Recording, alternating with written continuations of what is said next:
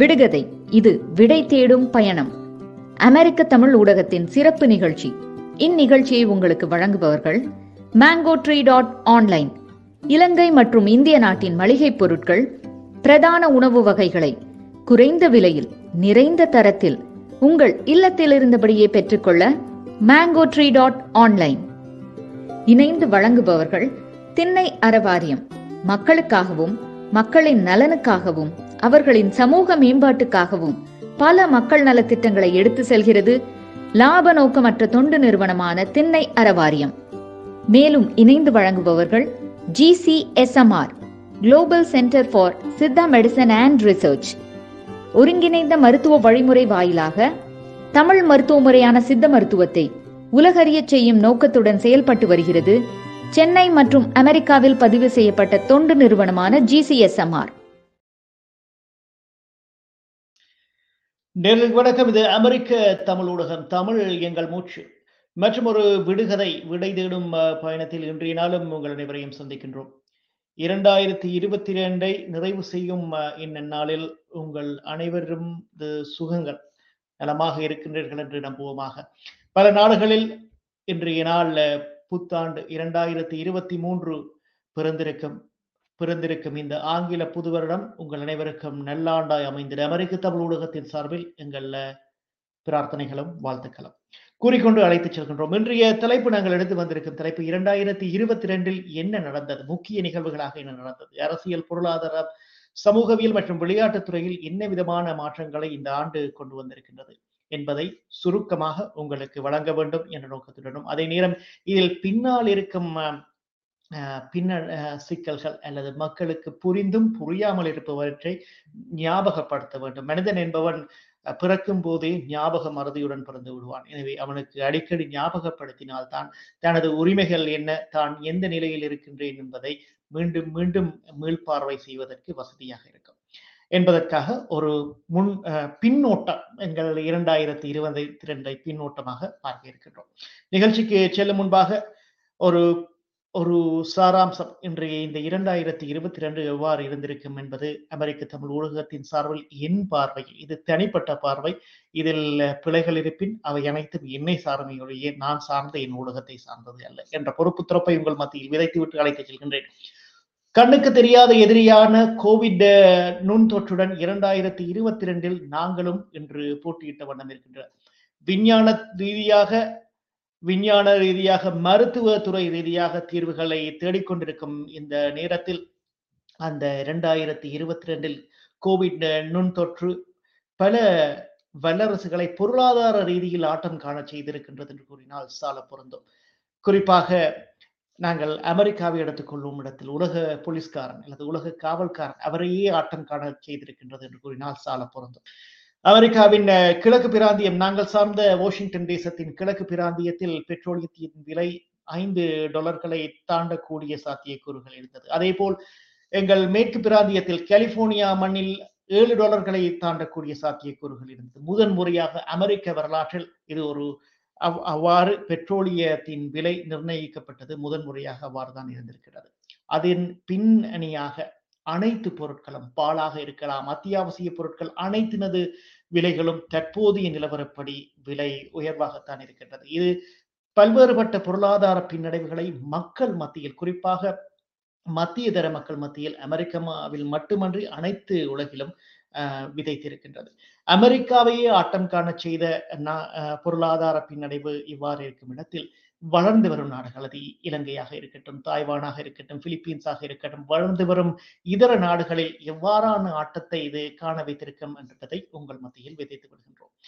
இலங்கையில் இதில் பல மாற்றங்கள் கொண்டு வரப்பட்டிருந்தன. அதை பற்றி நாங்கள் உள்நோக்கி செல்வோம். அதற்கு அடுத்தபடியாக இந்த பொருளாதாரத்தை தொடர்ந்து காலநிலை, பல இந்த புவி கோளம், மனிதனும் மனிதனை அண்டிய இதர உயிரினங்களும் வாழும் இந்த புவி கோளம் அதன் இறுதியை நோக்கி சென்று கொண்டிருக்கின்றதா என்ற கேள்வி கூட இந்த 2022 விதைக்கப்பட்டிருந்தது. காரணம், பாகிஸ்தானிய வெள்ளப்பெருக்கு, அதே போல் அமெரிக்காவில் இடம்பெற்ற காலநிலை சீர்குலைவு, உலக பொருளாதாரத்தை மட்டுமன்றி இந்த காலநிலை சீர்குலைவு கூட மக்களை ஆட்டி போட வைத்திருக்கின்றது என்று கூறினால் சால பொருந்தும். இவை அனைத்துக்கு மேலாக ரஷ்யா மற்றும் உக்ரைன் போர், அந்த போரின் பின்னணி, அதன் ஊடாக ஐரோப்பியாவில் அல்லது ஐரோப்பாவில் இடம்பெற்ற மாற்றங்கள், பொருளாதார சிக்கல்கள், ஜெர்மனியில் இடம்பெற்ற மாற்றங்கள் என பல நிகழ்வுகள் இந்த ரஷ்ய யுக்ரைன் போரின் பின்னணியை சார்ந்திருக்கின்றது. அதே போல் இலங்கையை எடுத்து எம்புமிடத்தில் இலங்கையில் மக்கள் புரட்சி, ஜனாதிபதி மாற்றம் என்ற தலைப்பின் கீழ் மக்கள் புரட்சி கொண்டு வரப்பட்டு தற்பொழுது அந்த ஜனாதிபதி மாற்ற முறை நிகழ்ந்த பிற்பாடு அந்த புரட்சி எங்கு சென்றது, எவ்வாறு சென்றது என்பதை மக்கள் கேள்விகளுடன் எதிர்பார்த்து கொண்டிருக்கின்றார்கள். அங்கு கூட முதன் முறையாக இந்த கோவிட் நோய்த்தொற்று மற்றும் இந்த மக்கள் புரட்சியின் பிற்பாடு லைனில் அல்லது அணிவகுத்து நின்று பொருளாதாரம் அல்லது அன்றாட தேவைகளை மக்கள் பூர்த்தி செய்ய வேண்டிய நிலையில் ஒரு பான் வாங்குவதாக இருக்கட்டும் அல்லது எரிவாயு வாங்குவதாக இருக்கட்டும், அவை அனைத்துக்கும் லைனில் நின்று முதன் முறையாக மக்கள் இவ்வாறான ஒரு சிக்கல்களை சந்தித்திருக்கின்றார்கள் இலங்கையில். இங்கிலாந்தை நாங்கள் எடுத்து எழும்பும் இடத்தில் இங்கிலாந்தில் 2 விதமாக மாறியிருக்கின்றார்கள் இந்த ஆண்டில். தற்பொழுது ரிஷி அவர்கள் வந்திருக்கிறார். இவர் இந்திய வம்சாவளியை சார்ந்தவர் என்று நாங்கள் மார்பு தட்டினாலும் அது உண்மைதானா என்பதை எங்கள் சிறப்பு விருந்தினர்களுடைய நாள் வருகை இருக்கின்றார்கள், அவர்களுடன் நாங்கள் அளவலாவிக் கொள்வோம். இதே போல் கிரிப்டோ கரன்சி முதன் முறையாக, அந்த கண்ணுக்கு தெரியாத அந்த கிரிப்டோ கரன்சி முதன் முறையாக இந்த 2022 பாரிய சறுக்கம், கிட்டத்தட்ட $32 பில்லியன் அமெரிக்க டாலர் மதிப்பு கூடிய கிரிப்டோ கரன்சி எங்கு இருந்தது, எவ்வாறு போனது என்பது கண்ணுக்கு தெரியாமல் பலர் மத்தியில் இருக்கின்றது. உலக சனத்தொகை 8 பில்லியனாக, இவ்வளவு நாங்கள் போட்டியிட்டாலும் உலக சனத்தொகை 8 பில்லியனாக அதிகரித்திருக்கின்றது. இனி வரும் காலங்களில் எவ்வாறு அது மாறப்போகின்றது என்பது கூட நாங்கள் பொறுத்திருந்து பார்ப்போம். சைனா மற்றும் ஒரு ஜனாதிபதி தேர்தலை சந்தித்து 3வது முறையாக தற்போதைய ஜனாதிபதி முடிசூடப்பட்டிருக்கின்றார். இனி வரும் காலங்களில் இவர் தான் ஜனாதிபதியாக இருக்கப் போகின்றாரா என்ற கேள்விகளும் இருக்கின்றன. அதையும் உங்கள் மத்தியில் விதைத்து விடுகின்றோம்.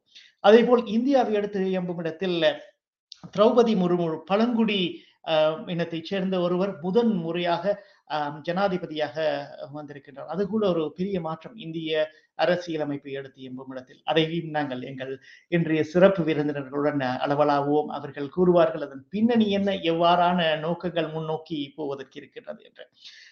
இவை அனைத்துக்கு மேல 230 வருடங்கள் பழமை வாய்ந்த, குறிப்பிட்டு சொல்லும் இடத்தில் 232 வருடங்கள் பழமை வாய்ந்த அமெரிக்காவின் நீதித்துறையில் முதன் முறையாக அதன் உயர் நீதியரசர் பதவியில் ஒரு கருப்பின பெண்மணி நீதியரசராக அல்லது நீதியரசியாக உள்வாங்கப்பட்டிருக்கின்றார் இந்த 2022.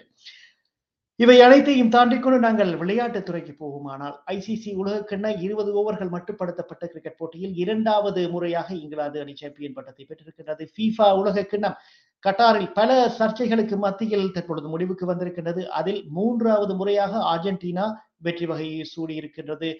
லயனல் மெஸ்ஸியின் தலைமையிலான இந்த அணி அபாரமாக பிரான்ஸ் அணியை வீழ்த்தி வெற்றி வகை சூடியிருக்கின்றது.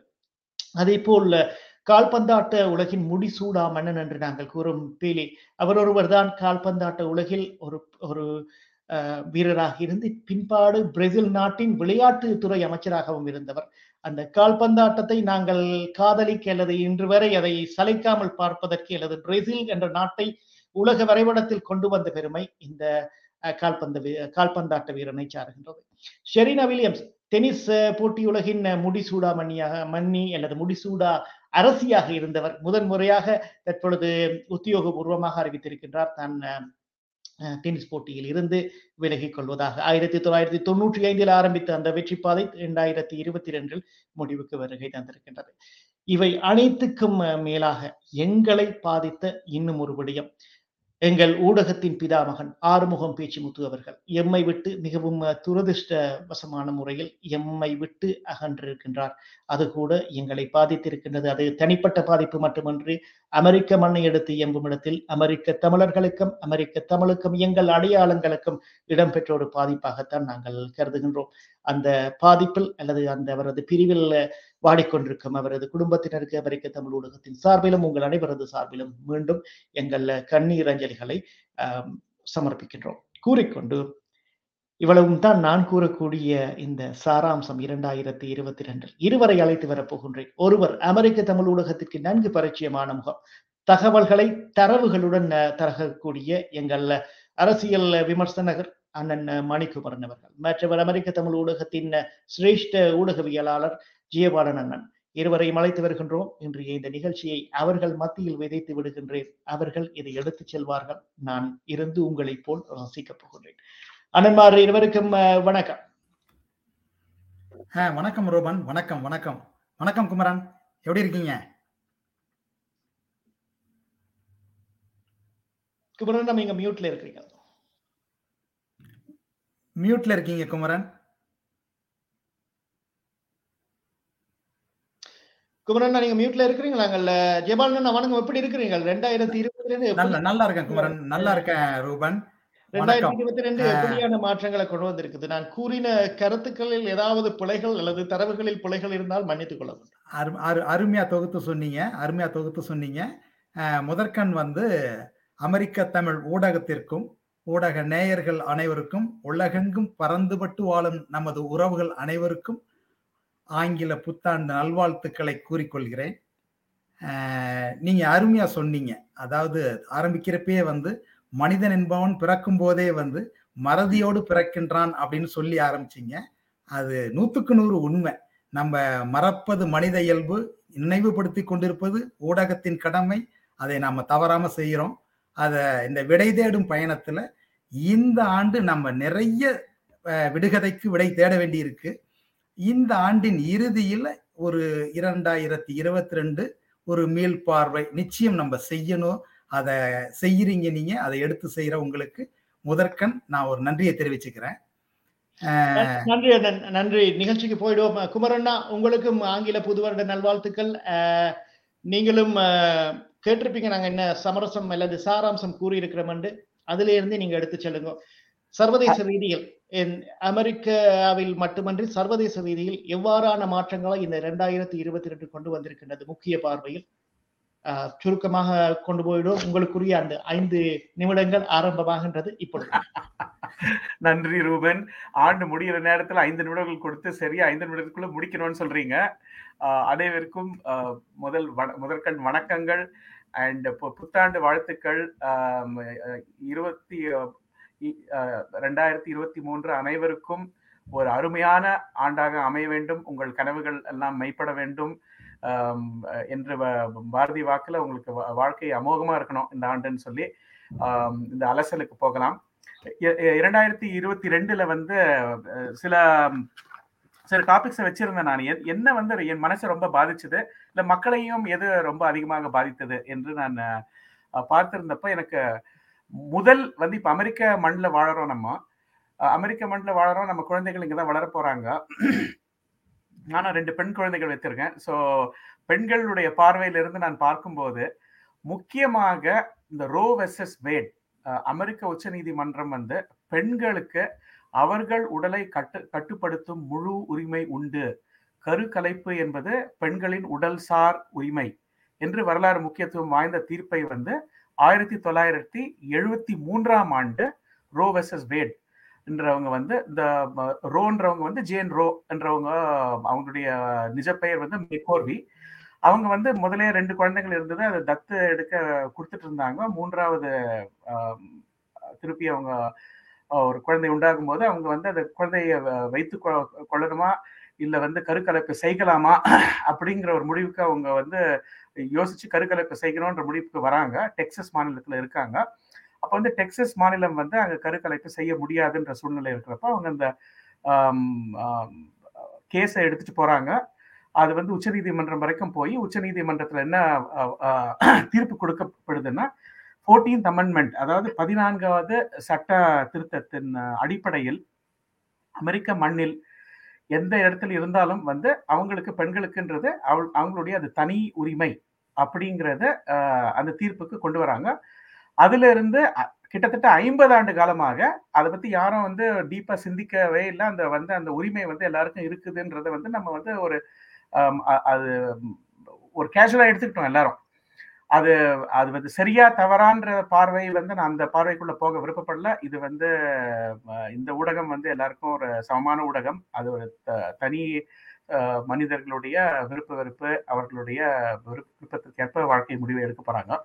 ஆனா ஒரு 50 ஆண்டு காலமாக இருந்ததை இப்போ சுப்ரீம் கோர்ட்ல வந்து உச்ச நீதிமன்றத்துல ட்ரம்ப் வந்தப்போ புதுசா 4 பேரை கொண்டு வந்துட்டாரு அவரு.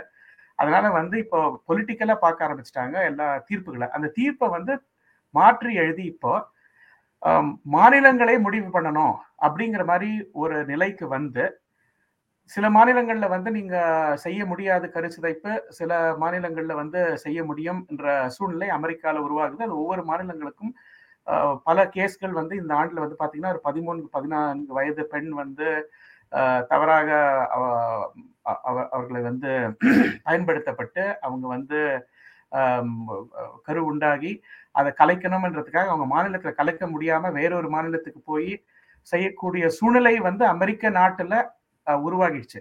நான் 33 ஆண்டுகளா இந்த நாட்டுல இருக்கேன்.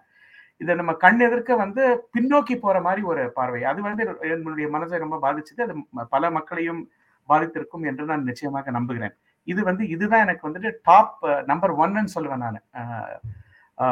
2022ல வந்து மீள் பார்வை நம்ம வந்து பின்னோக்கி பார்க்கும் பொழுது இது வந்து ஒரு பெரிய தாக்கத்தை வந்து நம்மளுடைய வாழ்க்கையில ஏற்படுத்தும். பெண் குழந்தைகளுடைய எதிர்காலம் எப்படி இருக்கும், அவர்களுக்கு அந்த இது இருக்குமா, அது ஏன் முக்கியமா இன்னொன்னு சொல்ல வரேன்னு நான், இது ஏன் வந்து ஒரு இம்பார்ட்டன்ட் இஷ்யூ அப்படின்னா 14th Amendmentல வந்து 5 முக்கியமான தீர்ப்புகள் வழங்கப்பட்டிருக்குது பேஸ்ட் ஆன் 14th Amendment. ஒன்று வந்து யூஸ் ஆஃப் கான்ட்ராசெப்டிவ்ஸ். முதல் கான்ட்ராசெப்டிவ்ஸ் வந்து திருமணம் ஆனவங்க கூட அவங்க வந்து கான்ட்ராசெப்டிவ்ஸ் பயன்படுத்த போறாங்கன்னா அதுக்கு வந்து பயன்படுத்த முடியாத சூழ்நிலை இருந்தது. அதை மாற்றி அமைத்தது வந்து இந்த 14வது சட்ட திருத்தத்தின் கீழ் தான் கொண்டு வந்தாங்க யூஸ் ஆஃப் கான்ட்ராசெப்டிவ்ஸ். அடுத்து வந்து இன்டர்ரேஷியல் மேரேஜ், அதாவது ஒரு இனத்தவர் வந்து இப்போ வெள்ளை இனத்தவர் கருப்பு இனத்தை சார்ந்தவரை திருமணம் பண்ணிக்கிறதோ எதுவோ அது வந்து அது தடையாக இருந்தது. அது வந்து தனி உரிமை, அது தனி மனித உரிமை. அவர்களுடைய வாழ்க்கையை நடத்தக்கூடிய உரிமை அவர்களுக்கு இருக்குது என்று சொல்லி அது அடிப்படையில் வந்து இன்டர்நேஷனல் மேரேஜுக்கு அக்செப்டன்ஸ் கொடுக்கப்பட்டது 14th Amendment தான். 3வது தான் இந்த அபார்ஷன் இஷ்யூ, கருசிதைப்பு இஷ்யூ. 4வது வந்து ஓரின சேர்க்கை, வந்து ஹோமோசெக்சுவாலிட்டி வந்து இட்ஸ் நாட் அ கிரைம் அப்படிங்கிறது பேஸ்ட் ஆன் 14th Amendment.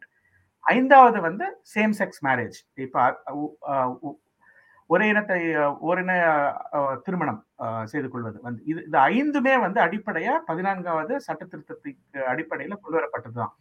இதுல வந்து ஒரு விஷயத்த கை வச்சு அது இல்லைன்னு சொல்லிடுறாங்கன்னா படிப்படியா இது வந்து மற்ற 4லும் கை வைக்கக்கூடிய சூழ்நிலை இருக்கிறது அப்படின்னு நானு நம்புறேன். இது வந்து ஒரு நல்ல பாதையில அமெரிக்கா போகல 2022ல. இது வந்து ஒரு பின்னடைவு அப்படின்னு நான் நம்புறேன். இது ஒண்ணு. இதுக்கு மற்றவங்க கருத்து சொல்றாங்கன்னா சொல்லட்டும், இல்லாட்டி நான் அடுத்த இஷ்யூ என்னுடைய டாப் 5 இஷ்யூஸை நான் சொல்லிடுறேன், பிறகு போகலாம். நீங்க உங்களோட டாப் 5 சொல்லிடுங்க, நாங்க பிறகு ஜெயபாலனோட போவோம், அவர் என்ன சொல்றாரு. அருமை அருமை. இது நம்பர் 1. 2வது வந்து உக்ரைன் ரஷ்ய போர். இது இந்த டாபிக்கை நம்ம வந்து முன்கூட்டியே வந்து போர் February மாதம் வெடிச்சப்போ ஒரே ஒரு கருத்தை என்ன, ஒரு தமிழ் ஊடகமாக நாங்கள் ஒருவர் தான் அதை கூறியிருந்தோம்.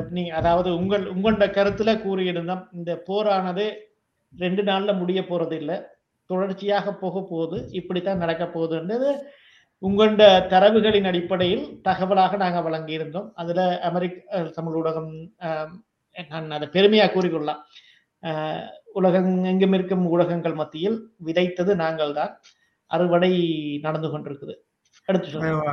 இந்த பெருமையெல்லாம் வந்து குமரனுக்கு தான் போகும். குமரன் தான் சொன்னாரு, இது வந்து 6 மாசத்துக்கு மேல இந்த சண்டை நீடிக்கும், இது நீடிச்சா உலக அளவில் பொருளாதார ரீதியா மிகப்பெரிய பின்னடைவை ஏற்படுத்தும்னு பதிவு பண்ணியிருந்தாரு.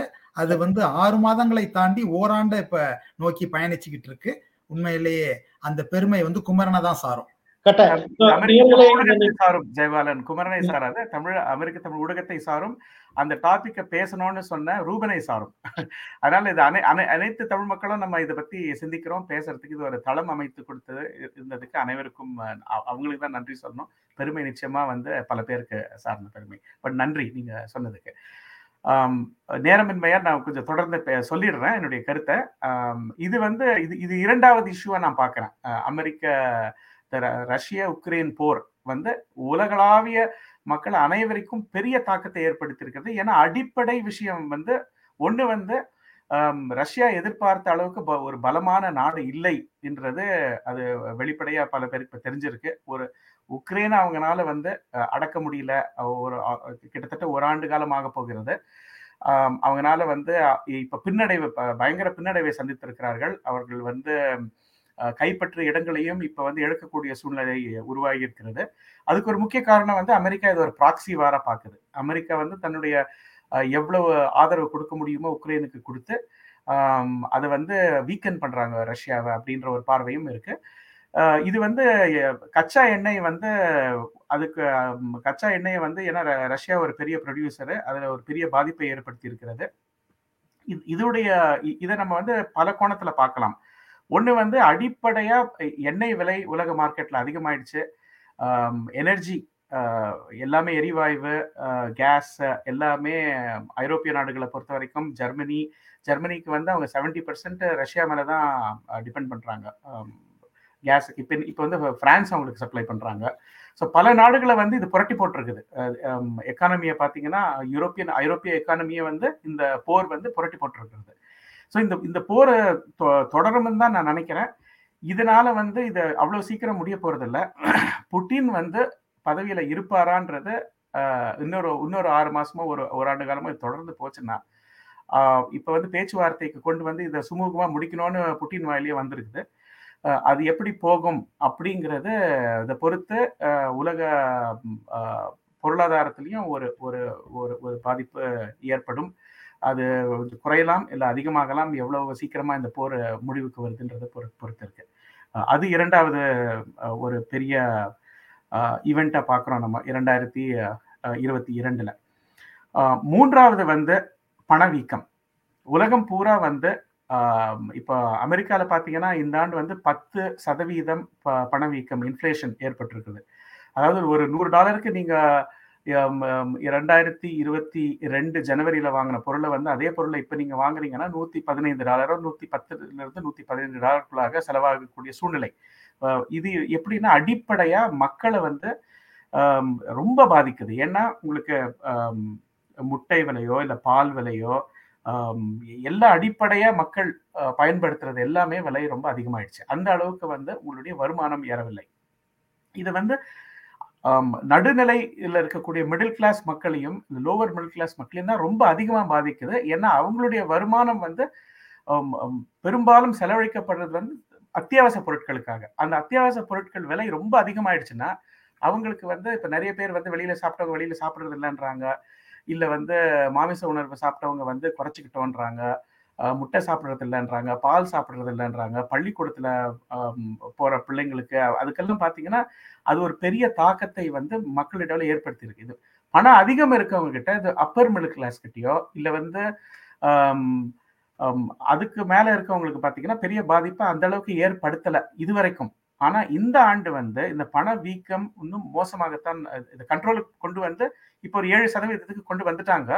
பட் அது தொடர்ந்து இது ஒன் ஆஃப் ஈவெண்ட்டு, அதனால குறைச்சிருவோம் அப்படின்னு ஒரு பக்கம் பேசினாலும் இவங்க ஃபெடரல் ரிசர்வ் இந்த இன்ட்ரெஸ்ட் ரேட்டை நிர்ணயிக்கப்படக்கூடிய அமைப்பு அவங்க இதை அவ்வளவு சீக்கிரம் கட்டுப்படுத்த முடியாது என்று நினைக்கிற மாதிரி தான் தோணுது அவங்க பேசுறதை பார்த்தா. அது ஒரு பெரிய பாதிப்பை ஏற்படுத்தி இருக்கு. தொடர்ந்து 2023 அந்த பாதிப்பு தொடரும் அப்படின்னு நான் நினைக்கிறேன். இது மூன்றாவது. நான்காவது மக்கள் தொகை 8 பில்லியன் அப்படின்னாரு. 8 பில்லியன்னா 800 கோடி. 800 கோடி மக்கள் இன்றைய பாப்புலேஷன், மொத்த பாப்புலேஷன், உலக பாப்புலேஷன். 7 பில்லியன், அதாவது 700 கோடியா எப்ப இருந்ததுன்னு கேட்டீங்கன்னா 11 ஆண்டுகளுக்கு முன்னாடி 700 கோடியா இருந்தது. 11 ஆண்டுகள்ல 700 கோடியா இருந்த மக்கள் இப்ப 800 கோடிக்கு மாறிட்டாங்க, அதிகரிச்சிருச்சு. இதுல ஒரு இன்ட்ரெஸ்டிங் இது நான் பார்த்துட்டு இருந்தேன். 1 பில்லியன், அதாவது 100 கோடி மக்கள் இருந்தது 19ஆம் நூற்றாண்டுல. அதுக்கப்புறம் 124 ஆண்டுகள் ஆச்சு 100 கோடின்றது 200 கோடி ஆகிறதுக்கு. 200 கோடி 300 கோடி ஆகிறதுக்கு 33 ஆண்டுகள் தான் ஆயிடுது. அதுக்கப்புறம் 15 ஆண்டுகள் இன்னொரு 100 கோடி அதிகமாகிறதுக்கு. இப்போ 12 ஆண்டுகள் ஆகி இப்போ 11 ஆண்டுகள்ல நம்ம 800 கோடிக்கு வந்துட்டோம். 2011 இருந்து 2022 இந்த இது இப்ப எந்த நாட்டில் இந்த மக்கள் அதிகமா இருக்காங்கன்னு பாத்தீங்கன்னா, இந்தியால 160 கோடிக்கு வந்துடுச்சு. சைனால ஒரு கிட்டத்தட்ட 120 கோடி. ஸோ 320 கோடி 800 கோடியில இந்த ரெண்டு நாட்டு மக்கள் தான் இருக்காங்க. அடுத்து அமெரிக்கா, அதுக்கப்புறம் நீங்கள் இந்த 2030 ப்ரொஜெக்ஷன்ஸை பார்த்தீங்கன்னா அடுத்து America, Indonesia, Pakistan, Nigeria, Brazil, Bangladesh, Ethiopia, Russia. இதில் நீங்கள் இந்த ப்ரொஜெக்ஷன்ஸை நீங்கள் பார்க்கும்போது என்ன மனசுக்கு தோணுதுன்னா, எந்த ஐரோப்பிய நாடுகளுமே கிடையாது. இதில் ஆப்பிரிக்கன் நாடுகளும் ஆசிய நாடுகளும் தான் அதிகமாக இருக்குது. ஸோ அப்போ எக்கானமி எப்படி ஷிஃப்ட் ஆகும்னு பார்த்தீங்கன்னா, நீங்கள் இதை தொடர்ந்து பார்க்கும்போது எந்த நாட்டில் மக்கள் அதிகமாக இருக்காங்களோ அங்கே தான் உங்களுக்கு பொருட்கள் தேவைப்படுகிறது. அப்போ எக்கானமி கிராஜுவலாக அந்த விற்பனை நடக்க போகிறது அந்த நாடுகளில் தான். அந்த நாடுகளில் தான் பண க்ரோத் இருக்கும், எக்கனாமிக் க்ரோத், பொருளாதார வளர்ச்சி இருக்கும். ஸோ இதெல்லாம் ஒரு ஒரு பெரிய மாற்றத்தை உலகத்தில் ஏற்படுத்த போகுது அப்படிங்கிறதுக்கு நம்ம ஒரு முன்னோடியாக அதை பார்க்குறோம். நம்ம அது ஒரு பெரிய ஈவெண்ட்டாக நான் பார்க்குறேன். நவம்பர் 2022 800 கோடி மக்கள் நம்ம டச் பண்ணிட்டோம் அப்படிங்கிறது. அடுத்து முக்கியமான ஈவெண்ட் நடந்தது நீங்கள் முன்கூட்டியே சொன்னது தான், ஸ்ரீலங்காவில் நடந்த பொருளாதார வீழ்ச்சி, அதனுடைய பாதிப்பு, அந்த நாட்டை விட்டு ராஜபக்சே குடும்பம் வெளியேற்றப்பட்டது, அவங்க வெளிநாடுக்கு போயிட்டாங்க, திரும்பி இப்போ திரும்பி வந்திருக்காங்க. நீங்கள் இந்த பார்வை உலகமே திரும்பி ஸ்ரீலங்காவை பார்த்தது. ஆனால் இதே தமிழ் மக்கள் அழிக்கப்பட்ட போதும், அவர்கள் பெரிய துன்பத்திற்கு உள்ளான போதும் அதை யாரும் பெருசா உலக நாடுகள் அந்த பார்க்கவே இல்லை. இப்ப இந்த சூழ்நிலையில இதை இன்னும் அதிகமா தமிழ் மக்கள் இதனால பாதிக்கப்பட்டிருக்கிறாங்க. வெளிநாட்டுக்கு அவங்களும் அகதிகளா திரும்பவும் போறது எல்லாமே கூட அதிகமா இருக்கு. இந்த 2022 இப்ப பாத்தீங்கன்னா ஒரு முக்கியமான செய்தி நான் படிச்சது, இது அரசியலுக்குள்ள போக விருப்பப்படலை, ஆனாலும் ராஜபக்சே இப்போ திரும்ப மஹிந்த ராஜபக்சே திரும்பி வந்துட்டாரு. அவர் முதல்ல போய் சந்திச்ச வெளிநாட்டு ஆள் யாருன்னு பார்த்தீங்கன்னா சுப்பிரமணியசாமி போய் அவர் பிஜேபி தலைவர், ஒரு இந்திய ஆளும் கட்சி, இந்திய யூனியன் கவர்மெண்ட் உள்ள ஆளும் கட்சியா இருக்கிறதுல ஒரு மூத்த தலைவர் போய் முதல்ல சந்திக்கிறார் ராஜபக்சே குடும்பத்தைன்னா, அதனுடைய மக்களால் வெறுக்கப்பட்ட குடும்பம், இவங்க மக்களாட்சின்னு பேசுற ஒரு கட்சியில இருக்கிற ஒரு மூத்த தலைவர் போய் பார்க்கறாருன்னா எந்த அளவுக்கு அது ஒரு நெருக்கமான தொடர்பு இருக்கு, அது எந்த அளவுக்கு அது தமிழர்களுக்கு ஒரு ஒரு பாதிப்பை ஏற்படுத்தக்கூடிய அரசியல் தொடர்கிறது நம்ம மனசுல வச்சுக்கணும். இந்த 5 டாபிக்ஸ் எனக்கு ரொம்ப 2022 பாதிச்சதுன்னு நினைக்கிறேன். இதை பத்தி பிறகு பேசுவோம். நன்றி நன்றி நன்றி அண்ணன். மிக அழகாக அந்த 5 டாபிக்ஸையும் 5 நிமிஷத்துக்கு மேல சொல்லி இருக்கிறீங்க. நன்றி உங்களோட நேரத்துக்கு. மன்னிக்கணும். ஆனா நீங்க சொன்னதுல எனக்கு இருக்கிற 2 கேள்வி. ஒன்று, நீங்க சொன்னீங்க அந்த பணவீக்கம் 2023 தொடரும், இல்லாட்டி இது ஒரு ஒன் டைம் எஃபர்ட் தான், அது பிறகு குறையும் என்று. ஆனா ஒரு உதாரணம் நான் கூறினால், தற்போதைய இங்கே அமெரிக்காவை எடுத்து இயங்கும் இடத்தில் முட்டையின் விலை ஒரு கேஸ் முட்டையின் விலை 199 இருந்த முட்டை இப்போ 599, $5. அதே சைஸ் முட்டை அதே $5 கூடியிருக்குது. நீங்க நினைக்கிறீங்களா 2023 அது விலை குறைய போகுது? ஒன்று. ரெண்டாவது, நாங்க குடிக்கிற பால் அது கோப்பியாக இருக்கட்டும், ஒரு ஃபுல் கிரீம் மில்க் ஒரு கேலன் 199 வாங்கினாங்க, இப்போ $3.49. இவை அனைத்துக்கு மேல நானோ நீங்களோ நடராஜா சர்வீஸில் அமெரிக்காவை எடுத்து என்னும் இடத்தில் கார் இல்லை என்றால் நாங்களோடவும் போக முடியாது. அப்ப அந்த கார்ல போற அந்த பெட்ரோல் அல்லது கேஸ் இந்த விலை நாங்கள் ஒரு காலத்துல $1 உள்ளால இருந்தோம், பிறகு $2 உள்ளாக இருந்தோம், தற்பொழுது $4 உள்ளாக இருக்கின்றோம். 2023 இதுல ஏதாவது மாற்றம் வரப்போதா, இல்லாட்டி இப்படித்தான் நாங்கள் எங்களை அட்ஜஸ்ட் பண்ணிக்கொள்ளணுமா? பெரிய மாற்றம் வராது ரூபன். அது என்னுடைய பார்வைக்கு நான் நினைக்கிறேன் அவ்வளவு சீக்கிரமா இந்த விலை குறைய போறதில்லை. இவங்க வந்து நம்ம பழக்கப்பட்ட 2% இன்ஃப்ளேஷன் வந்து அதை பார்க்கறதுக்கு எத்தனை ஆண்டுகள் ஆகும்னு தெரியாது எனக்கு. இதோடைய ரிவர்ஸ் வந்து என்னன்னா, வீடு விலைகள் குறையறதும், இன்ட்ரெஸ்ட் ரேட் அதிகமான தொட்டு உங்களுக்கு கிரெடிட் கார்டு இல்லை வங்கி கடன் வாங்குறது, நீங்கள் எல்லா விலையுமே அதிகமாயிடுச்சு. இப்போ அதிகமாகி 2023 அது தொடரும் அப்படிங்கிறாங்க. ஏன்னா இந்த பண வீக்கத்தினால, ஏன்னா பணம் ரொம்ப எளிதாக 2020 21 கவர்மெண்ட் வந்து பிரிண்ட் பண்ணி அடித்து தள்ளிட்டாங்க பணத்தை. கோவிட் பெருந்தொற்று நோய் இருக்குது, அதனால வந்து பாதிப்பு ஏற்படக்கூடாது அப்படின்னு பணத்தை கொடுத்துட்டாங்க. அந்த பணம் அதிகமாக இருந்ததொட்டு பல பேர் வந்து பல வீடுகளை வாங்கி அது வந்து அந்த பணத்தை சேஸ் பண்ணி அது வீடு இன்ஃப்ளேஷன்னு எல்லாமே நடந்தது. 2023 இதெல்லாமே ரிவர்ஸ் ஆக போகுது. ஸோ வீடு விலை குறையிறதும், மற்ற விலை வந்து அவ்வளோ சீக்கிரம் குறைய போகிறதில்ல, மற்ற பொருட்களுடைய விலை, இது வந்து ப்ளஸ் கம்பெனிஸ் வந்து நிறைய கடன் வாங்கின கம்பெனிங்க வந்து இப்போ ஸ்டாக் மார்க்கெட்டை பார்த்தீங்கன்னா நிறைய கம்பெனிஸ் வந்து 2022 80% ஸ்டாக் விலை குறைஞ்சிருக்கு. அவங்க அதே முன்ன நடந்த மாதிரியே அவங்க தொழிலை நடத்த முடியாது இந்த ஆண்டு. ஸோ நிறைய லே ஆஃப்ஸ் வரப்போகுது. அந்த பார்வையிலலாம் பார்த்தோம்னா நம்ம 2023 கொஞ்சம் சங்கடமான ஆண்டாக தான் இருக்கும் பொருளாதாரத்தை பொறுத்த வரைக்கும் அமெரிக்காவில், அப்படிங்கிறது என்னுடைய பார்வை. நன்றி அண்ணன். இப்போ நீங்கள் சொல்கிறத பார்த்தா நாங்கள் எங்களை அட்ஜஸ்ட் பண்ணிக்கொள்ளணுமே ஒழிய அரசாங்கமோ அரசாங்கம் சார்புடைய அமைப்புகளோ மக்களுக்காக எந்தவித மாற்றங்களையும் கொண்டு வரப்போவதில்லை. ஆனால் மக்களாகிய நாங்கள் என்ன சட்டம் என்ன வருதோ இல்லாட்டி எது எது நோமலோ அதுக்கு நாங்கள் எங்களை பழக்கப்படுத்திக் கொள்ள வேண்டும். அப்படித்தான் உண்மைதான் ரூபன். என்ன நம்ம செஞ்ச தவறுக்கு இப்ப வந்து பரிகாரம், இந்த ஆண்டு வந்து பரிகார ஆண்டாதான் இருக்க போகுதுன்னு தான் தோணுது எனக்கு. இதுல எனக்கு இன்னொரு கேள்வி இருக்குன்னு நான் அதை இறுதிக்கு வச்சிருக்கிறேன். ஜெயபாலண்ணா, இதுல குமரண்ணா கூறு அந்த 5 விடயங்கள்ல நீங்கள் ஏதாவது ஆட் பண்ண விரும்புறீங்களா? இந்த அருமையா 5 இதா தொகுத்து சொன்னாரு. இந்த ஒரு இதை சொல்லிட்டு உங்களுக்கு நான் என்னுடைய இதை நான் சொல்லிடுறேன். அவர் தொகுத்து சொன்ன மாதிரி நான் பேச இருக்கிறத சொல்லிட்டு அப்புறம் குமரனுக்கு பதில் சொல்கிறேன். நீங்கள் இப்போ ஏதாவது விலையெல்லாம் குறையுமா என்னன்னு கேட்டதுக்கு வந்து ஒரு நகைச்சுவை ஒன்று சொல்லிட்டு சொல்கிறேன். ஒரு 6 மாதம் இப்படி தான் இருக்கும், அதுக்கப்புறம் இதே பழகி போயிடுங்கிறது தான் நம்மளுடைய புரிதல், என்னுடைய புரிதல். அதனால் நம்மளை தயார்படுத்திக்கோம். 1, இப்போ வந்து 40 ஆண்டுகளுக்கு முன்பு பார்த்தீங்கன்னா இந்திய ஒன்றியத்தில் ஆர் வெங்கட்ராமன் ஜனாதிபதியாக பதவி ஏற்றுக்கிட்டப்போ கவிஞர் வைரமுத்து வந்து ஒரு கவிதை எழுதியிருந்தார், பட்டுக்கோட்டையிலிருந்து பாரத கோட்டை வரை அப்படின்னுட்டு. பட்டுக்கோட்டை தான் ஆர் வெங்கட்ராமனுடைய சொந்த ஊர். அது எல்லாருக்கும் வேற வகையிலையும் தெரியும். பட்டுக்கோட்டை கல்யாண சுந்தரத்தினுடைய பிறந்த ஊர்.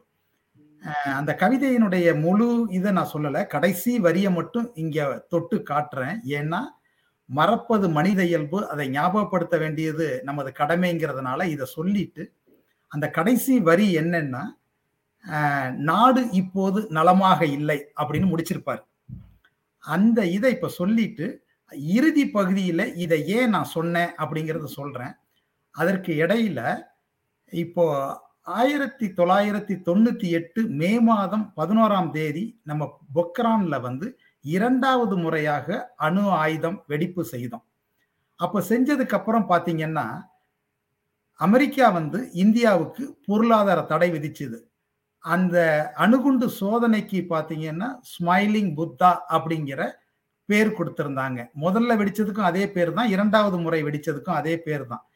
ஏன் இதை இங்கே சொல்கிறேன் அப்படின்னு கேட்டிங்கன்னா, அந்த வெடித்ததற்கு பிறகு அப்துல் கலாம் அவர்கள் வந்து அக்னி சிறகுகள் விங்ஸ் ஆஃப் ஃபயர்ங்கிற புத்தகம் தந்த அப்துல் கலாம் அவர்கள் இளைஞர்கள் மத்தியில் வந்து மிகப்பெரிய ஒரு தாக்கத்தை ஏற்படுத்தினார். அவர் இளைஞர்களை கனவு காணுங்கள்னு சொன்னார். 2020 வந்து இந்தியா வல்லரசாகும், கனவு காணுங்கள் அப்படின்னு சொன்னார். அப்படி இருக்கிறப்போ 2020 வல்லரசாகுன்னு சொன்ன அப்துல் கலாம் அவர்கள் கண்ட இந்தியா வல்லரசு ஆயிருச்சா? அப்படி ஆயிருந்தா அது இப்போ 2022 முடிவில் இருக்கிற நாம வல்லரசாகி 2 ஆண்டுகள் முடிஞ்சிருச்சா அப்படிங்கிறது கேள்வி. அப்படி ஆயிடுச்சா ஆகலையா அப்படிங்கிறத வந்து மக்கள் பார்வைக்கு நம்ம விட்டுருவோம். மக்கள் தீர்ப்பை மகேசன் தீர்ப்பு. இப்போ நம்ம பாராளுமன்ற தத்துவத்தில் ஜனநாயகத்தை ஏற்றுக்கொண்ட நாம் ஜனநாயகத்தினுடைய தூண்களாக இருக்கக்கூடியது வந்து 4. அது என்னன்னா, சட்டம் இயற்றக்கூடிய பாராளுமன்றம், அந்த சட்டத்தை நிறைவேற்றி செய்யக்கூடிய இடத்தில் இருக்கக்கூடிய நீதிமன்றம், 3 இந்த நீதிமன்றத்திற்கும் பாராளுமன்றம் சட்டமன்றத்திற்கும் உதவிகரமாக இருக்கக்கூடிய நிர்வாக அமைப்பு, 4வது இது 3ம் சரியான வகையில் செல்கிறதா என்பதை மக்களுக்கு கொண்டு சேர்க்கும் இடத்தில் இருக்கக்கூடிய பத்திரிகை. இன்றைக்கு சொல்லணும்னா அது ஊடகத்தை சொல்லலாம். இந்த ஊடகம் வந்து நாம் இருக்கக்கூடிய உள்நாட்டிலும் இந்திய ஒன்றியத்திலும் தமிழகத்திலும் எவ்வாறு செயல்பட்டு கொண்டு இருக்கிறது அப்படிங்கிறது தான் நான் பேச எடுத்திருக்கிற தலைப்பு. அது ஒண்ணுன்னா நம்ம பார்க்கலாம், ஒரு 4-5 ஒரு கேஸ் ஸ்டடின்னு கூட சொல்லலாம். அதை நம்ம என்ன நடந்தது, அதற்கு நீதிமன்றம் சட்டமன்றம் ஊடகங்கள்லாம் எப்படி செயல்பட்டது அப்படிங்கிறத பார்த்துட்டு இறுதி முடிவை வந்து மக்கள் இதை கேட்டுக்கொண்டிருக்கிற மக்கள் பார்வைக்கே விட்டுறலாம் அப்படின்னு நான் நினைக்கிறேன். முதலாவதா வந்து எல்லோரையும் பாதித்த தூத்துக்குடி துப்பாக்கி சூடு தெரியாதவங்க உலக அளவில் யாருமே இருக்க முடியாது. 13 பேர் சுட்டு கொல்லப்பட்டாங்க. அதனுடைய அதற்கு பிறகு அந்த தூத்துக்குடி துப்பாக்கி சூடை பற்றி விசாரிப்பதற்காக அருணா ஜெகதீசன் அப்படிங்கிற ஒரு நீதியரசருடைய ஆணையம் அவர் தலைமையில் அமைக்கப்பட்டு அது விசாரணை அறிக்கையை 3000 பக்கங்கள் கொண்ட விசாரணை அறிக்கையை கொடுத்திருக்கு. இப்போ என்ன சொல்ல வர்றேன்னா, ஏன் ஆட்சியாளர் என்ன சொன்னாங்க, அப்போ ஆட்சியில இருந்த முதல்வர் எனக்கு இந்த துப்பாக்கி சூடே தெரியாது, நான் வந்து தொலைக்காட்சியில செய்தியை பார்த்து தான் தெரிஞ்சுக்கிட்டேன் அப்படின்னு சொன்னார். இது வந்து ஒரு ஆளும் இடத்தில் இருக்கக்கூடியவங்க சொல்லக்கூடிய தகவலா, இல்லை இதை நம்பலாமா நம்பக்கூடாதா அப்படிங்கிறத வந்து பார்வையாளர்கள் முடிவுக்கு விட்டுருவோம். நாம எந்த முடிவுக்கும் வர வேண்டாம். அண்ணன் ஒரே ஒரு சின்ன மன்னிக்கணும்மா, அந்த நாங்க மறக்கிறாக்கள் தானே, அப்ப யார் முதல்வரா இருந்ததுன்னு சொல்லிடுவோம். முதல்வரா இருந்தவர் வந்து எடப்பாடி பழனிசாமி. அவரு தான் வந்து எனக்கு இந்த துப்பாக்கி சூடை பத்தி கேட்டப்போ நான் தொலைக்காட்சியில பார்த்து தான் தெரிஞ்சுக்கிட்டேன் அப்படின்னு சொன்னாரு. ஆனா அந்த தகவல் அப்படி இல்லை, அவருக்கு தகவல் தெரிவிக்கப்பட்டது அப்படின்னு இந்த அருணா ஜெகதீசன் ஆணையத்துல 3000 பக்கம் அறிக்கையில அவங்க சொல்லியிருக்கிறாங்க. எதுக்கு இதை சொல்றேன், இந்த துப்பாக்கி சூடை சொல்றேன்னா, அதுல 13 வயது ஸ்னோலின் அப்படிங்கிற ஒரு பெண் குழந்தை வந்து வாயில குண்டு பாஞ்சி இறந்திருக்காங்க. அதே மாதிரி இந்த துப்பாக்கி சூட்டில் வந்து ஆணையத்தால் குற்றம் சாட்டப்பட்டவங்க யாராருன்னு கேட்டீங்கன்னா, மாவட்ட ஆட்சியர் என் வெங்கடேசன், அதுல பேர் குறிப்பிட்டிருக்கு, அதனால நான் அந்த பேரை குறிப்பிடுறேன், நான் சொல்லலை. அப்போது ஆட்சியராக இருந்த என் வெங்கடேசன், தாசில்தார் 3 பேர், காவல்துறையை சேர்ந்த 17 பேர், இதுல உயர் அதிகாரியிலிருந்து அந்த வேன் மேல ஏறி சுட்ட சுடலை உட்பட 17 பேரை சொல்லியிருக்கிறாங்க. அதுல அந்த ஆணையத்துல சொல்லியிருக்கிற ஒரே ஒரு செய்தியை மட்டும் நான் இங்க படிச்சுட்டு அடுத்ததுக்கு போவோம், ஏன்னா விரிவா பேச வேண்டியிருக்கு அப்படிங்கிறதுக்காக. The commission report said that the then district collector N. Venkadesh did not attend the peace committee meeting for reason best known to him அப்படின்னே சொல்லியிருக்கிறாங்க. Best known to him. இது வந்து பல சந்தேகங்களை கிளப்புது.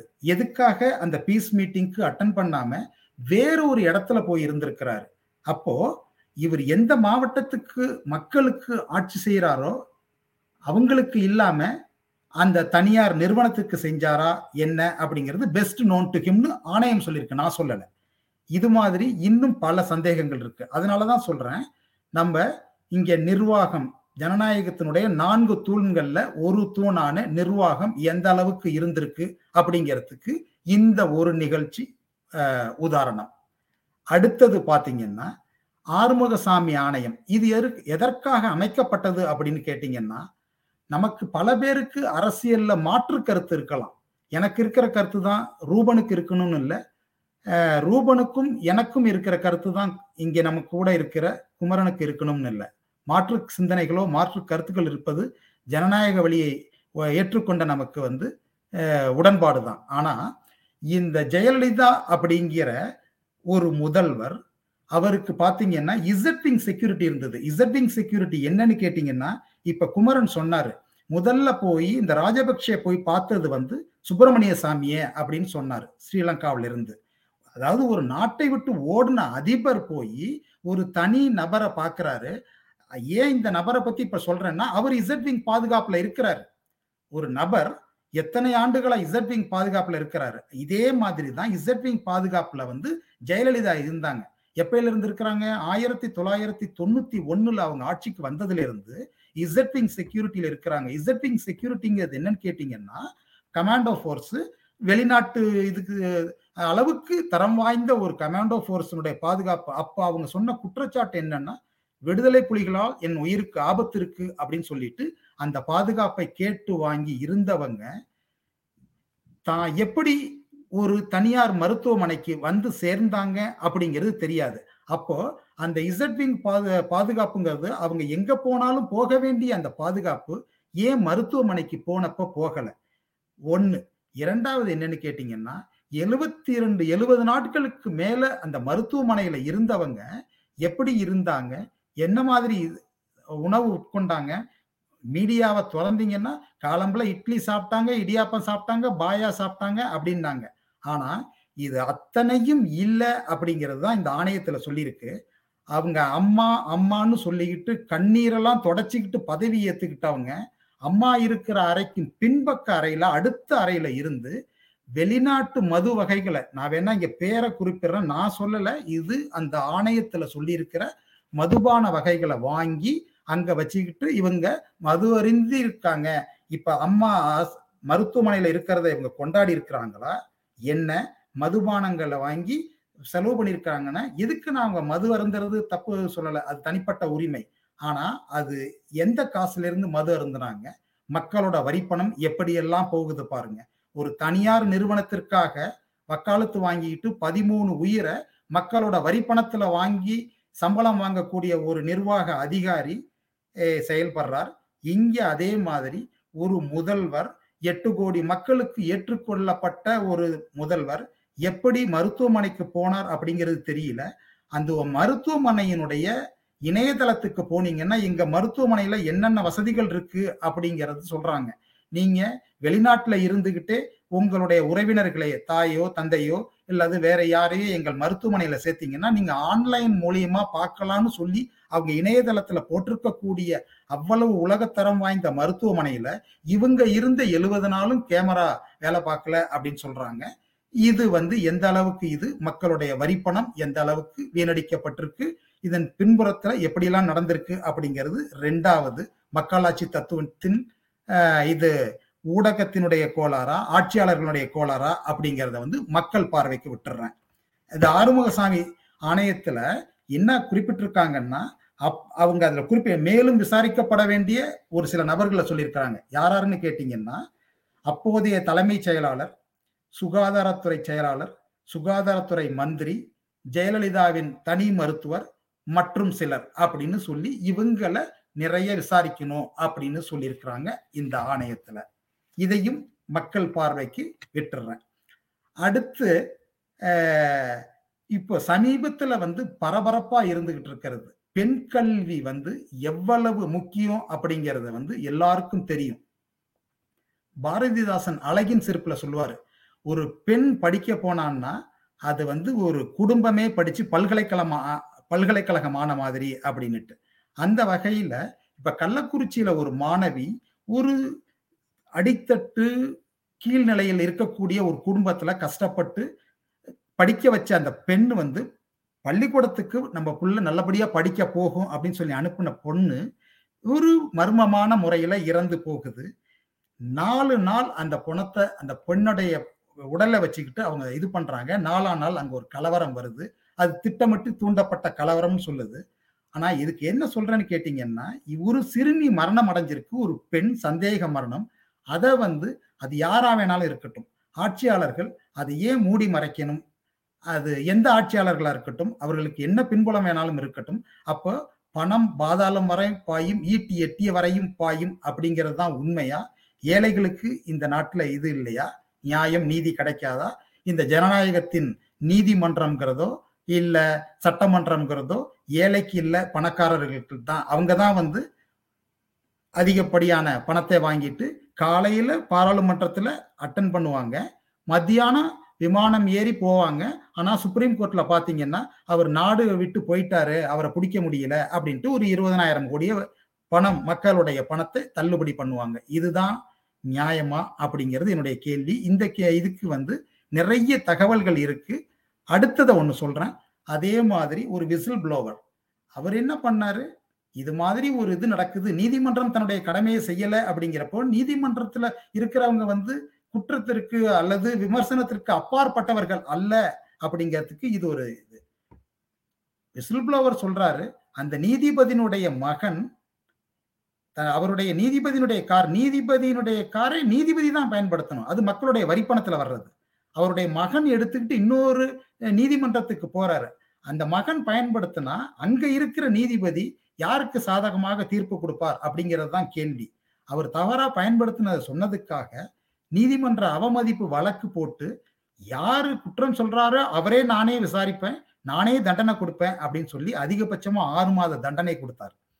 இது வந்து சுப்ரீம் கோர்ட்ல போய் ஒரு சாதாரண கண்டெம்ட் ஆஃப் த கோர்ட்டுக்கு 6 மாதம் தண்டனையா அப்படின்னு சொல்லி அவரை விடுவிச்சிடுறாங்க. இது வந்து நிர்வாக சீர்கேடு, நீதிமன்ற சீர்கேடு, ஆட்சியாளர்கள் சீர்கேடு. அதுக்கடுத்தது இன்னொன்னு சொல்லிட்டு என்னுடைய இதை முடிச்சுக்கிறேன். இதுல கேள்விகள்ல கேட்போம், விவாதிப்போம். ஒரு காவல்துறை உயர் அதிகாரி தனக்கு கீழே வேலை பார்க்கக்கூடிய ஒரு பெண் காவல் அதிகாரி, அந்த பெண் காவல் அதிகாரியும் ஒரு IPS அதிகாரி, அந்த மேல் அதிகாரியும் ஒரு IPS அதிகாரி, அவர் அந்த பெண்ணை தவறாக பயன்படுத்துறார். தவறாக பயன்படுத்தினதை அந்த பெண் மீறி அவர் கார்ல இருந்து இறங்கி வந்துடுறாங்க. இத்தனைக்கும் என்னன்னா ஆட்சியாளர் ஒரு முதல்வருக்கு பாதுகாப்புக்கு போற இடத்துல இது நடக்குது. இதுதான் இதுல இருக்கக்கூடிய கொடுமை. ஆட்சியாளர்கள் எப்படி இருக்கிறாங்க, அதிகார வர்க்கம் எப்படி இருக்கு அப்படிங்கிறதுக்கு இது ஒரு உதாரணம். அப்படி இருக்கிறப்ப அந்த பெண்ணை வந்து பல வகையில வந்து இந்த கேஸ் வெளியில வராம பாத்துக்கிறப்போ அந்த பெண்ணுடைய கணவர் டெல்லியில ஒரு உயர் பதவியில இருக்கிறார். அவர் ஒன்றியத்தினுடைய பிரதம மந்திரியினுடைய அலுவலகத்திற்கு அழுத்தம் கொடுத்ததன் காரணமாக அந்த அதிகாரி இன்று தற்காலிக பணி நீக்கம் செய்யப்பட்டு இருக்கிறார். என்னுடைய கேள்வி என்னன்னு கேட்டீங்கன்னா, அவர் பணி நீக்கம் செய்யப்பட்டது மட்டுமல்ல, அவர் பணி நீக்கம் செய்யப்பட்டாலும் அவருக்கு பாதி சம்பளம் வரும், மக்களுடைய வரிப்பணம். இங்க திரும்ப திரும்ப சொல்றேன், மக்களுடைய வரிப்பணம் எத்தனை ஆண்டுகளுக்கு வரிப்பணம் அவருக்கு போயிட்டு இருக்கும். அவர் ஒன்றும் சாதாரண இது கிடையாது. ஒன்று விரைந்து வழக்க முடிக்கணும், குற்றமா குற்றம் இல்லையா அப்படின்னு சொல்லணும், மக்களுடைய வரிப்பணத்தை. இல்லைன்னா அவர் வேலைக்கு வரட்டும், இல்லை அவருக்கு தண்டனை கொடுங்க. எனக்கு தெரிஞ்சு பஞ்சாப்ல ஒரு DIG வந்து ஒரு IAS அதிகாரியினுடைய மனைவியினுடைய பின்பக்கத்தை தட்டினார் அப்படின்னு சொல்லிட்டு, அதுவும் இரவு நேர பார்ட்டியில விருந்துல. அந்த வழக்கு ரொம்ப ஆண்டுகள் நடந்து அவருக்கு தண்டனை பெற்றார். எதுக்கு இதெல்லாம் சொல்றேன்னா, அதிகார வர்க்கத்திற்கு எந்த சட்டமும் கிடையாது, ஒன்றும் கிடையாது அப்படிங்கிறது தான் நான் சொல்ல வர்றது. இதுக்கு மேல இன்னும் வந்து இலங்கை பிரச்சனையெல்லாம் அவர் சொன்னாரு, அதையும் பேசுவோம். ரூபன் நீங்க சொல்லுங்க, நான் அதிகமா நேரம் எடுத்துக்கிட்டதுக்கு மன்னிக்கணும். நன்றி அண்ணன். இந்திய அந்த புவிகோள அரசியல்ல இருக்கிற, அதுவும் தமிழ்நாட்டு அரசியல்ல இருக்கிற சில முக்கிய விடயங்களை கொண்டு வந்தீங்க. இலங்கையில போயிடுவோம். ஒரே ஒரு கேள்வி, இலங்கையில ஒரு இராணுவ ஆட்சி முறை தான் இவ்வளவு நாளா இராணுவத்தின் மையமாக வச்சு ஒரு ஆட்சி முறை நடந்துச்சு. முன்னாள் இராணுவ தளபதியாக இருந்தார் அவர், தற்பொழுது அமைச்சராகவோ அல்லது தற்பொழுது பாராளுமன்ற மெம்பர் பார்லிமெண்ட் என்று சொல்லுவோம், பாராளுமன்றத்தில் ஒரு அங்கத்தவராக இருக்கின்றார். அவரை தவிர்த்து பாதுகாப்பு செயலாளராக இருந்தவர் ஜனாதிபதியாக வருகின்றார். அவர் ஜனாதிபதியாகவும் அவரது தம்பியார் பிரதமராகவும் அவர்களது குடும்பம் ஒரு குடும்ப ஆட்சின்னு வைத்துக் கொள்வோம். அப்படி இருக்கிற இடத்துல இப்ப ஒரு சாதாரணமான ஒரு கேள்வி, அப்படியான இடத்துல ஒரு பின்புலம் வந்து இராணுவ பின்புலமானது மிகவும் ஒரு நல்லொரு அஸ்திவாரம் இருக்கும். அப்படி இருக்கிற இடத்துல இந்த மக்கள் கிளர்ச்சி வரும் இடத்துல ஏன் இராணுவத்தை கொண்டு வந்து அவர்கள் அந்த மக்கள் கிளர்ச்சிய அடக்காம ஒரு ஜனாதிபதி, அதுவும் பாதுகாப்பு செயலாளராக இருந்தவர், இலங்கையை பொறுத்தவரையில் அதி உச்சபட்ச அதிகாரம் மிக்கவராக இருந்தவர், ஒவ்வொரு நாடாக இலங்கையிலிருந்து மாலைதீவு, மாலைதீவிலிருந்து சிங்கப்பூர், சிங்கப்பூரிலிருந்து இன்னொரு நாடு, மீண்டும் தற்பொழுது போன வாரம் துபாயில் அவரது குடும்பம் சமேதமாய் நல்லதொரு விடுமுறைக்கு போயிருக்கின்றார். இதே அவருக்கு வாக்களித்த மக்கள் அங்கு ஒரு ராத்தல் பான் வாங்கவோ அல்லது ஒரு தேங்காய் வாங்கவோ வழி இல்லாமல் இருக்கிறார். என்னது கேள்வி என்னவென்றால், இதன் பின்னணி என்ன? இதுக்கு ஒரு ஒரு பிளாஷ்பேக் மாதிரி ஒன்று சொல்லிட்டு சொல்றேன் நான். ஜெயவர்தனா ராஜீவ்காந்தி ஒப்பந்தம் நம்ம எல்லாருக்கும் தெரியும். அந்த ஜெயவர்தனா ராஜீவ்காந்தி ஒப்பந்தம் போட்டப்போ ராஜீவ்காந்தி பதவிக்கு வந்தோன்னா பல ஒப்பந்தங்கள் போட்டார். பஞ்சாபில் பார்த்தீங்கன்னா லோங்காவால் கூட ஒரு ஒப்பந்தம் போட்டார், மிசோரத்தில் லால்டெங்கா கூட ஒரு ஒப்பந்தம் போட்டார், அஸ்ஸாமில் பார்த்தீங்கன்னா அஸ்ஸாம் கணபரிசத்து கூட ஒரு ஒப்பந்தம் போட்டார். அவர் அப்போ முழுக்க பார்த்தீங்கன்னா அந்த ஒப்பந்தம் போடுறதுலே தன்னுடைய ஆட்சியினுடைய பல நேரங்களை செலவிட்டுக்கிட்டு இருந்தார். அந்த வகையில் இலங்கையில் வந்து ஜெயவர்தனா ராஜீவ்காந்தி இலங்கை ஒப்பந்தம் அப்படி போட்டப்போ இவர் இலங்கைக்கு போயிருக்கிறப்போ இலங்கையில் அந்த இராணுவ அணிவகுப்பில் பார்த்தீங்கன்னா விஜய வீரமுனி அப்படிங்கிற ஒரு இராணுவ வீரன் துப்பாக்கி கட்டையால் இவர் அடிக்கிறார். எதுக்கு இதை இங்கே ஞாபகப்படுத்துறேன்னா, மறந்து கொண்டே இருப்பது மனித இயல்பு, ஞாபகப்படுத்துவது ஊடகத்தின் கடமை அப்படிங்கிறதுக்காக இதை சொல்கிறேன். அந்த துப்பாக்கி கட்டை இந்த இந்தியாவுடைய புலனாய்வு அமைப்பு கடைசி நேரத்தில் அந்த அணிவகுப்பில் வேற ஏதாவது அசம்பாவிதம் நடந்துடக்கூடாதுன்னுட்டு அவங்க வச்சிருந்த துப்பாக்கியை கடைசி எடுத்துட்டு இவங்க ஒரு டம்மி துப்பாக்கியை கொடுக்குறாங்க. அந்த துப்பாக்கி டம்மி துப்பாக்கி, அதில் ஒரிஜினல் துப்பாக்கியாக இருந்தால் எதுவும் நடந்திருக்கலாம், அது நம்ம இப்போ சொல்கிறதுக்கு இல்லை. ஏன்னா இந்த டம்மி துப்பாக்கி கொடுத்தது ராங்கிறது வந்து ஊடகத்தில் பதிவாயிருக்கு, அப்போ ஊடகத்தில் சொல்லப்பட்டது. அந்த டம்மி துப்பாக்கியால் அடிக்கக்கூடிய அளவுக்கு ஒரு கட்டுப்பாடான இராணுவம் அப்படிங்கிறதுக்கு சொல்ல வர்றேன் நான். ஒரு சாதாரண இராணுவ வீரனுக்கு எங்கிருந்து இந்த தைரியம் வந்தது? அப்படி இருக்கிறப்போ இந்த மாதிரி ஒரு கட்டுப்பாடற்ற இராணுவம் இப்பொழுது மக்கள் எழுச்சியாக நடைபெற்ற ஒரு போராட்டத்தின் போது எங்கே போயிருந்தது? ஏன் இவ்வளவு கட்டுப்பாடோட அவங்களுடைய பேரக்ஸை விட்டு ஒரு அடி கூட வெளியில வரல? ஒன்று. இன்னொன்று, மக்கள் இப்போ வந்து, அதாவது இந்த பேரிடர் பெருந்தொற்றில் வந்து டூரிசம்னு சொல்லக்கூடிய இந்த டூரிசம் இண்டஸ்ட்ரியை மெயினாக நம்பி இருந்த இலங்கை பொருளாதாரம் வந்து மிகப்பெரிய வீழ்ச்சி அடைந்தது. ஆனால் 30 ஆண்டுகள் நடைபெற்ற உள்நாட்டு போரில் கூட அந்த வடக்கு கிழக்கு பகுதியில் மக்கள் வந்து எந்த தட்டுப்பாடும் இல்லாமல் தானே அவங்களுடைய மின்சார பற்றாக்குறையாக இருக்கட்டும், அல்லது எரிபொருள் பற்றாக்குறையாக இருக்கட்டும், உணவு பற்றாக்குறையாக எதுவாக இருந்தாலும் அவர்கள் எந்த விதமான தட்டுப்பாடும் இல்லாமல் தானே இருந்தாங்க. அப்போ இந்த தட்டுப்பாடு எப்படி வந்தது? ஒன்று. இரண்டாவது, என்னுடைய இன்னொரு கேள்வி, இராணுவம் இவ்வளவு பெரிய எழுச்சி நடந்து மக்கள் புரட்சி நடந்து அதிபர் நாட்டை விட்டு ஓடக்கூடிய அளவுக்கு வரும்போது கூட இந்த இராணுவம் யாருடைய கட்டுப்பாட்டில், எந்த நாட்டினுடைய கட்டுப்பாட்டில் இருந்தது? நான் கேட்கிற கேள்வி வந்து அதுதான். நான் வந்து இராணுவம் வந்து இலங்கை இராணுவம் எந்த நாட்டின் பிடியில் இருந்தது? எங்கிருந்து அவர்களுக்கு உத்தரவு வந்தது? ஒரு இந்தியா ஒரு பெரிய நேரத்தின் பற்றாக்குறை காரணமா நேர போயிடும். அதுதான் எந்த கேள்வியும். சைனாவிலிருந்து வந்தது அப்படிங்கிறாங்க, சைனாவுடைய கட்டுப்பாட்டுல இருந்தது. இந்தியா வந்து சைனா வந்துரும்ங்கிறதுக்காக தான் நாங்க எங்களுடைய வெளியுறவு கொள்கையில வந்து என்னதான் நியாயம் இருந்தாலும் அண்டை நாடு பங்களாதேஷை பிரிச்சு வாங்கி கொடுத்தாலும் நாங்கள் ஈழத்தை வாங்கி கொடுக்க முடியாமல் இருக்கிறதுக்கு என்ன காரணம்னா, இலங்கை வந்து சைனா கூட போயிடும், நமக்கு தெற்காசிய பிராந்தியத்துல நமக்கு தென் இந்தியாவில் நமக்கு ஒரு அமைதி வேணும்னா நம்ம ஈழம் வாங்கி கொடுக்க கூடாது, அதுதான் எங்களுடைய வெளியுறவு கொள்கை அப்படின்னு சொன்னவங்க இன்னைக்கு சைனாவுடைய கட்டுப்பாட்டுல அவங்களுடைய இராணுவம் இருக்கு. அப்ப இந்தியாவினுடைய வெளியுறவு கொள்கை தோல்வியுற்றதா தான் நான் கருதுறேன். அப்ப நீங்க நினைக்கிறீங்களா இது இதெல்லாம் ஒரு மாயை என்று அந்த ஒரு ஜனாதிபதி ஒரு நாடாக ஓடுறது? இப்ப நாங்க இங்க சொல்லுவோம் ப்ரீ பிளான்டு செஷன்ஸ் அமெரிக்காவை பொறுத்தவரையில. அப்படி ஒரு ஒரு பிளான்ட் இல்லாட்டி ஸ்டேஜ்ட் என்று சொல்லுவோம். அப்படி ஒரு நிச்சயமா ஸ்டேஜ்டு தான், அதுல எந்த விதமான சந்தேகமும் இல்லை. இங்க எழுச்சி அவங்க போய் அவருடைய பிரதம மந்திரியினுடைய அவங்க அதிபருடைய மாளிகையெல்லாம் இருக்கிறாங்க, அவ்வளவு தூரம் இது பண்ணக்கூடிய இருக்கிறப்போ அவர் அவ்வளவு பாதுகாப்பா, இது இலங்கையோட என்ன கேட்டா மாலத்தீவு பாதுகாப்பா, மாலத்தீவை வந்து அந்த காலகட்டத்துல ஒரு சின்ன போட்டை எடுத்துக்கிட்டு போய் ஒருத்தவங்க பிடிச்சிட்டது வந்து பலருக்கு தெரியுமோ தெரியாதோ எனக்கு ஞாபகம் இருக்கு. அப்படி மாலத்தீவுக்கு ஏன் போறாங்க? நன்றி. இதுல இன்னும் ஒரு நீங்க சொன்ன கருத்துல ஒன்று, முன்னாள் முதலமைச்சர் செல்வி ஜெயலலிதா அவர்கள் ஒரு ஊடகத்துறையில ஒரு கருத்து நிலவுது, அவர் இறந்ததன் பிற்பாடுதான் அவரை மருத்துவமனையில் சேர்த்தார்கள் என்று. உங்களோட கருத்து என்ன? அது இல்லை, ஏன்னா இவங்க ஒரு சில வீடியோ வெளியிட்டு இருக்காங்க. இறந்த தேதியில வேணா குளறுபடிகள் இருக்கு. அவங்க டிசம்பர் மாசம் 4ஆம் தேதியே இறந்துட்டதா தான் இது பண்றாங்க.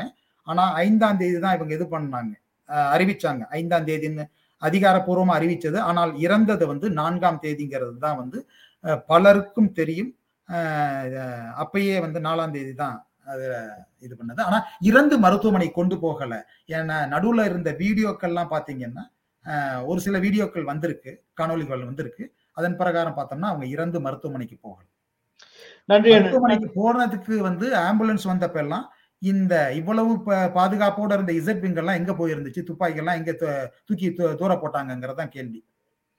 நன்றி. நன்றி அண்ணன், உங்களோட இந்திய பார்வைக்கு நன்றி. குமரன் அண்ணா, ஏதாவது நீங்கள் இதுல கருத்து கூற விரும்புகிறீர்களா அல்லது நீங்க ஏதாவது ஆட் பண்ண விரும்புறீங்களா? இல்லை, இது ஸ்ரீலங்கா அதை பேசிட்டு இருந்தோம். அது ஒரே ஒரு கருத்து என்னன்னா, நீங்க 2022ல முக்கிய உலக ஊடகங்கள் எல்லாம் படிச்சுட்டு இருந்தீங்கன்னா New York Times, Bloomberg, business week, பொருளாதார சோஷியல் இதெல்லாம் எல்லாரும் எழுதுனது இப்ப கூட நீங்க தேடி பார்க்கலாம் இணையத்துல.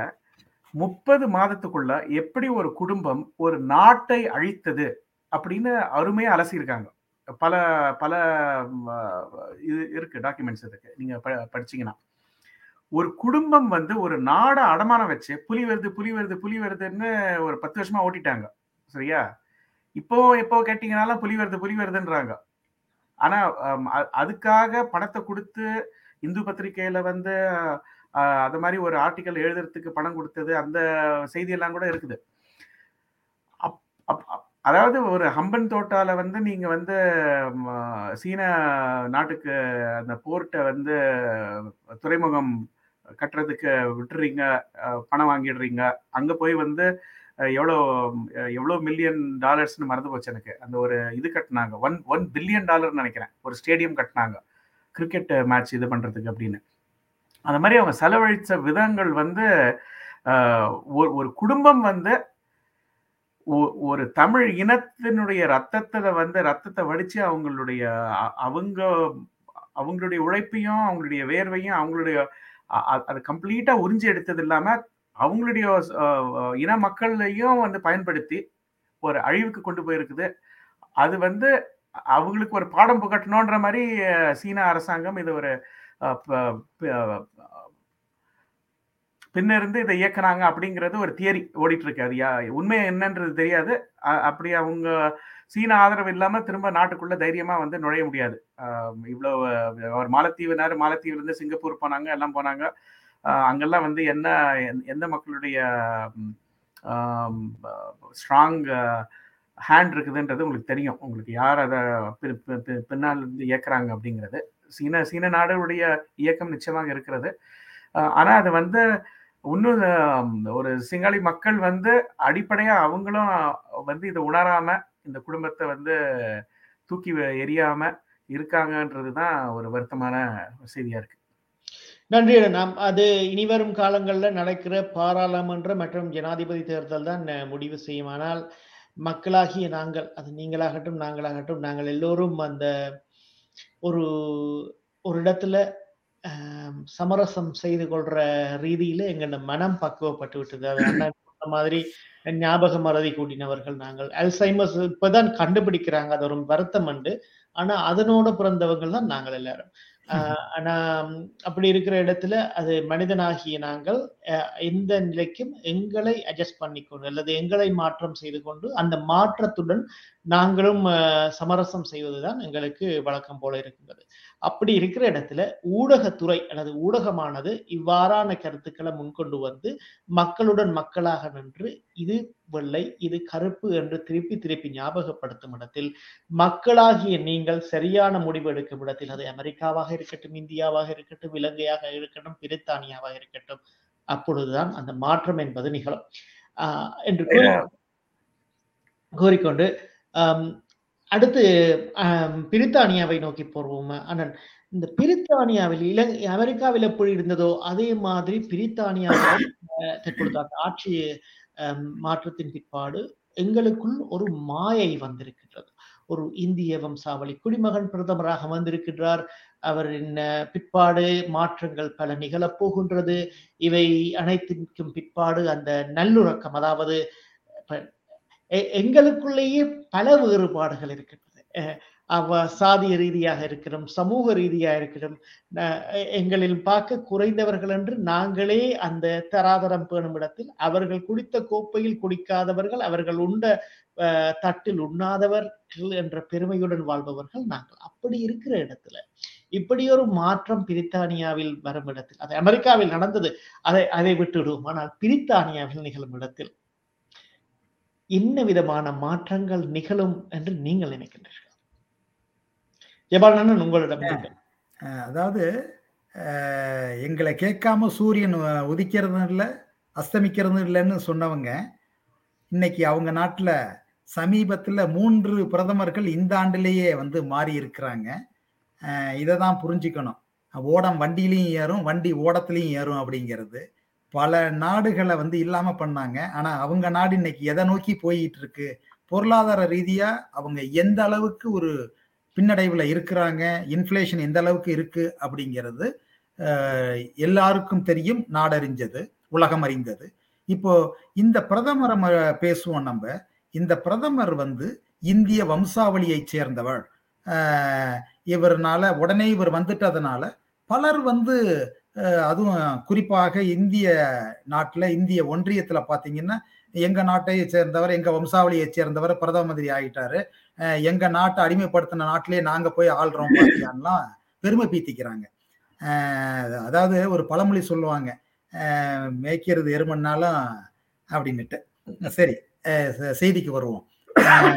என்னன்னா, அவர் வந்து அவங்க அப்பா வந்து போனது ஆப்பிரிக்கன் கண்ட்ரீஸுக்கு, அவங்க அம்மா ஒரு நாடு, இவங்களுக்கு பிறந்த இவர் வந்து இங்கிலாந்தில் பிறந்தவர் 70களில். அப்படி இருக்கிறப்போ அவர் இந்தியாவுக்கு எத்தனை முறை போயிருப்பாருன்னு அவரு தான் சொல்லணும். அவர் மனைவி இந்தியாவை சேர்ந்தவர். அப்படி இருக்கிறப்போ எப்படி வந்து இவரை இந்தியா வம்சாவளிங்க, இந்த நம்ம மக்களுக்கு எப்படி ஒரு மனப்பான்மை இருக்குன்னா, பணம் வசதியோடு இருந்த, அது தனிநபராக இருந்தாலும் சரி நாட்டில் இருந்தாலும் சரி, பண வசதியோடு இருந்தால் அவனை வந்து எங்கள் சொந்தக்காரன், எங்கள் ஜாதிக்காரன், எங்கள் உறவு அப்படின்னு சொல்லுவாங்க. பணமே இல்லாத தன்னுடைய சகோதரனா சகோதரியா இருந்தா கூட தெரியாத மாதிரி சொல்லுவாங்க. அதுதான் இதுக்கு நான் உதாரணமா சொல்ல விரும்புறேன்.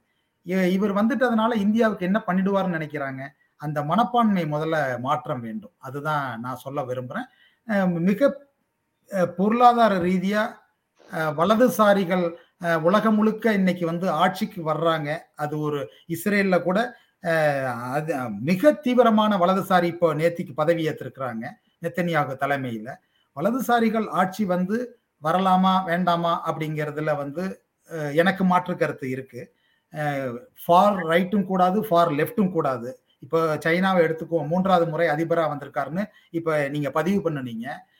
சைனாவோ ரஷ்யாவோ என்ன ஆகுங்கிறீங்க, ஒரு டிக்டேட்டர்ஷிப் தான், நத்திங் பட் இது ஒரு எதேச்சதிகாரம் தான். அப்படி இருக்கிறப்போ லண்டன்ல இவர் வர்றதுனால இப்போ இந்தியாவில் எந்த பொருளாதார மாற்றம் வராது அப்படிங்கிறது என்னுடைய கருத்து. நன்றி அண்ணன். நிகழ்ச்சியின் நிறைவை நோக்கி சென்று கொண்டிருக்கின்றோம். குமரன், 2022 வேறு என்ன விதமான மாற்றங்கள்ல நாங்கள் சந்தித்திருக்கிறோம்? இந்த மாற்றங்கள் அடிப்படையில் என்ன விதமான கேள்விகளுடன் நாங்கள் 2023 நோக்கி செல்ல போகின்றோம்? நீங்கள் ஏற்கனவே கூறியிருந்தீர்கள், பொருளாதார ரீதியில அரசியல் ரீதியில நானோ நீங்களோ எந்த விதமான மாற்றங்களையும் கொண்டு வரப்போவதில்லை. ஏன்னா நானோ நீங்களோ அரசியல்வாதிகள் இல்லை. ஆனால் பொருளாதார ரீதியில் நாங்கள் எதிர்வு கூறலாம். இப்படியான மாற்றங்கள் வரக்கூடிய வாய்ப்புகள் இருக்கிறது. மக்களாகிய நீங்கள் சரியான தீர்வு எடுக்கும் இடத்தில் மாற்றங்களுக்குரிய வாய்ப்புகள் வர இருக்கின்றன. நீங்கள் என்ன சொல்ல விரும்புகிறீங்க? அதுக்கு முன்னாடி எனக்கு இந்த நீங்க யூகேவை பத்தி பேசிட்டு இருந்தீங்க, அது ஒரே நிமிடம் அதை கவர் பண்ணிடுறேன். ரூபன் லேட் ஆகுமா தெரியல, உங்க முகம் மாறுது. ஸ்ரீலங்காவை பத்தி பேசும்போது என்னன்னா, வைரமுத்துடைய பாடல் ஒண்ணு ஞாபகம் வந்தது எனக்கு. விடியாத இரவென்று எதுவும் இல்லை, முடியாத துயரம் என்று எதுவும் இல்லை, வடியாத வெள்ளம் என்று எதுவும் இல்லை, வாழாத வாழ்க்கை என்றும் எதுவும் இல்லை அப்படிங்கிறது. அதனால நம்ம வாழ்க்கையை வாழணும், புத்தாண்டுல நல்லா வாழணும் அப்படின்னு தான் நினைக்கிறேன். என்ன இருந்தாலும் ஒரு வெள்ளக்கார நாட்டுல ரிஷின்ற பேர் வச்சிருக்க ஒருத்த பிரைம் மினிஸ்டரா வர்றதுன்றது ஒரு பெரிய விஷயம்தான் இல்லைங்களா? அவங்கள விட எனக்கு அவர் ஓரியோ குக்கியா வெளியில பாக்கிறதுக்கு ப்ரௌனு உள்ள வந்து வெள்ளையான்றது அது காலம்தான் பதில் சொல்லும். அந்த இதுக்கு பல பேர் பல விதமா சொல்றாங்க. ஆனாலும் வந்து இங்கிலாந்துல வந்து எனக்கு ஒரு தனி பாசம் அவருடைய மனைவி மேல. ஏன்னா பெங்களூருக்காரு, அவங்க குடும்பத்து மேல கொஞ்சம் நல்ல மதிப்பு எனக்கு. அவர் ஒன்றும் இல்லாத இதுல இருந்து உயர்ந்தவர். இன்னைக்கு வந்து அந்த குடும்பம் வந்து எலிசபெத் ராணி பிரின்ஸ் சார்ல்ஸை விட அதிக சொத்து மதிப்பு வச்சிருக்காங்க. 750 மில்லியனா என்னமோ அவங்களுடைய நெட்வொர்த் இருக்கவர் வந்து இப்போ பிரதம மந்திரியா இருக்காரு அப்படிங்கிறது அது ஒரு பார்வை. நீங்க கேட்டீங்க, ஆனா என்ன அதனால என்ன இந்தியாவுக்கு நடக்கும்ன்றது வந்து ரெண்டாம் பட்சம். ஏன்னா அவங்க வந்து ஒரு இப்ப அமெரிக்கால வந்து நாளைக்கு ஒரு இந்திய வம்சாவளியை சேர்ந்த ஒரு தலைவரானா கூட அவங்க வந்து அமெரிக்காவுக்கு எது நல்லதுன்னு தான் பார்ப்பாங்க. அந்த மாதிரி அவர் இங்கிலாந்துக்கு என்ன நல்லதுன்னு தான் பார்க்க போறாரே தவிர இந்தியாவுக்கு என்ன நல்லதோ, இல்லை தமிழர்களுக்கு என்ன நல்லதோ, இல்லை மற்றவங்களுக்கு என்ன நல்லதோ எதுன்னு பார்க்க போறதில்ல. இவங்க தான் அவரை இந்துன்னு சொல்லி கொண்டாடிக்கிறாங்க. ஆனா அப்படி கொண்டாடுற மக்களே வந்து தன்னுடைய ஊர்ல இந்துவை தவிர்த்து வேற யாரும் வரக்கூடாது, ஆளக்கூடாது, நாட்டை விட்டு வெளியேற்றணும்ன்ற போற அரசியல்ல பேசுபவர்கள் இதை மாதிரி பேசுறதும் ஒரு வேடிக்கையா தான் இருக்கு. அதை பத்தி பார்க்கும்போது 2023 பார்க்கும்போது எனக்கு வந்து என்ன தோணுதுன்னா, பொதுவா பண வீக்கம் வந்து குறைய போகிறது இல்லை. ஒண்ணு. ரெண்டாவது வந்து நீங்க எதைய சீரியஸா எடுக்கிறீங்களோ இல்லையோ, உங்களுடைய வேலையையும் உங்களுடைய பணியையும் உங்களுடைய உழைப்பையும் தான் நம்பிதான் இந்த ஆண்டு இருக்கணும். நீங்க உங்களுடைய இன்வெஸ்ட்மெண்ட்ஸோ, உங்களுடைய வீடு வாங்கினா விலை ஏறப்போகுது, இது அந்த மாதிரி தாட் ப்ராசஸ்ல இருந்தவங்க எல்லாம் ஒரு 2 ஆண்டுகளா நிறைய பேர் வந்து ஒரு தவறான பார்வையில இருந்தாங்க. அதுக்கு வந்து எதமா இருந்தது சூழ்நிலை, அந்த பொருளாதார சூழ்நிலை வந்து இனிமேல் இருக்க போறது இல்லை அப்படிங்கிறது. அதனால protect your job, do well in your job. உங்களுடைய பர்சனலா உங்களை அப்ஸ்கில் பண்ணிக்கங்க. உங்களை வந்து அடுத்த நிலைக்கு கொண்டு போறதுக்கு என்ன செய்ய முடியுமோ செய்யுங்க. அத மாதிரி சூழ்நிலையில இருந்து கொஞ்சம் டிஃபென்சிவா தான் இருக்கணும் 2023. நீங்க வந்து தேவையில்லாத ரிஸ்க் எடுக்கக்கூடாது. பொருளாதாரத்தை தனிப்பட்ட தனி மனித தனி குடும்ப பார்வையில இருந்து பொருளாதாரத்தை பார்க்கும்பொழுது அப்படி இருக்கிறது தான் நல்லதுன்ற மாதிரி தான் எனக்கு படுது 2023 பார்க்கும்பொழுது. அவ்வளவு சுலபமான ஆண்டா இருக்காது இது பொருளாதாரத்தை பொறுத்த வரைக்கும். கொஞ்சம் சங்கடங்களை சந்திக்க வேண்டி இருக்கும். அதுக்கு நம்மளை வந்து தயார்படுத்திக்கணும் அப்படின்னு தான் நான் நினைக்கிறேன். ஏன்னா இப்போ இருக்கிற சூழ்நிலை வந்து ஒரு ஏதுவாக சூழ்நிலையா என் பார்வைக்கு தெரியல. நன்றி அண்ணன். 2 நம்பர் 76,000 லே ஆஃப்ஸ், வேலை இல்லாமை 2022 அமெரிக்காவை பொறுத்தவரை 2.12 மில்லியன் உலகத்தை பொறுத்தவரை 2022 தரவுகளை விதைத்திருக்கின்றோம். நீங்க சொன்ன மாதிரி உங்களோட வேலையில சின்சியரா இருங்க, குடும்பத்தை பார்த்துக்கொள்ளுங்க, அதுதான் முக்கியம். அதன் பிற்பாடு வீடு முக்கியம். சேரிட்டி பிகின்ஸ் அட் ஹோம் என்று ஆங்கிலத்தில் கூறுவார்கள். வீட்டை பார்த்து கொள்ளுங்கள். நாட்டையோ சமூகத்தையோ நாங்கள் தொடர்ந்து பார்த்து கொள்ளலாம். வீடு இல்லாவிடில் வேறு ஒன்றும் இல்லை. அவ்வளவுதான் குமரனின் சுருக்கம். ஜெயபாலனா, உங்களோட கருத்துக்கள்? இதான் சொல்லிடுறேன்.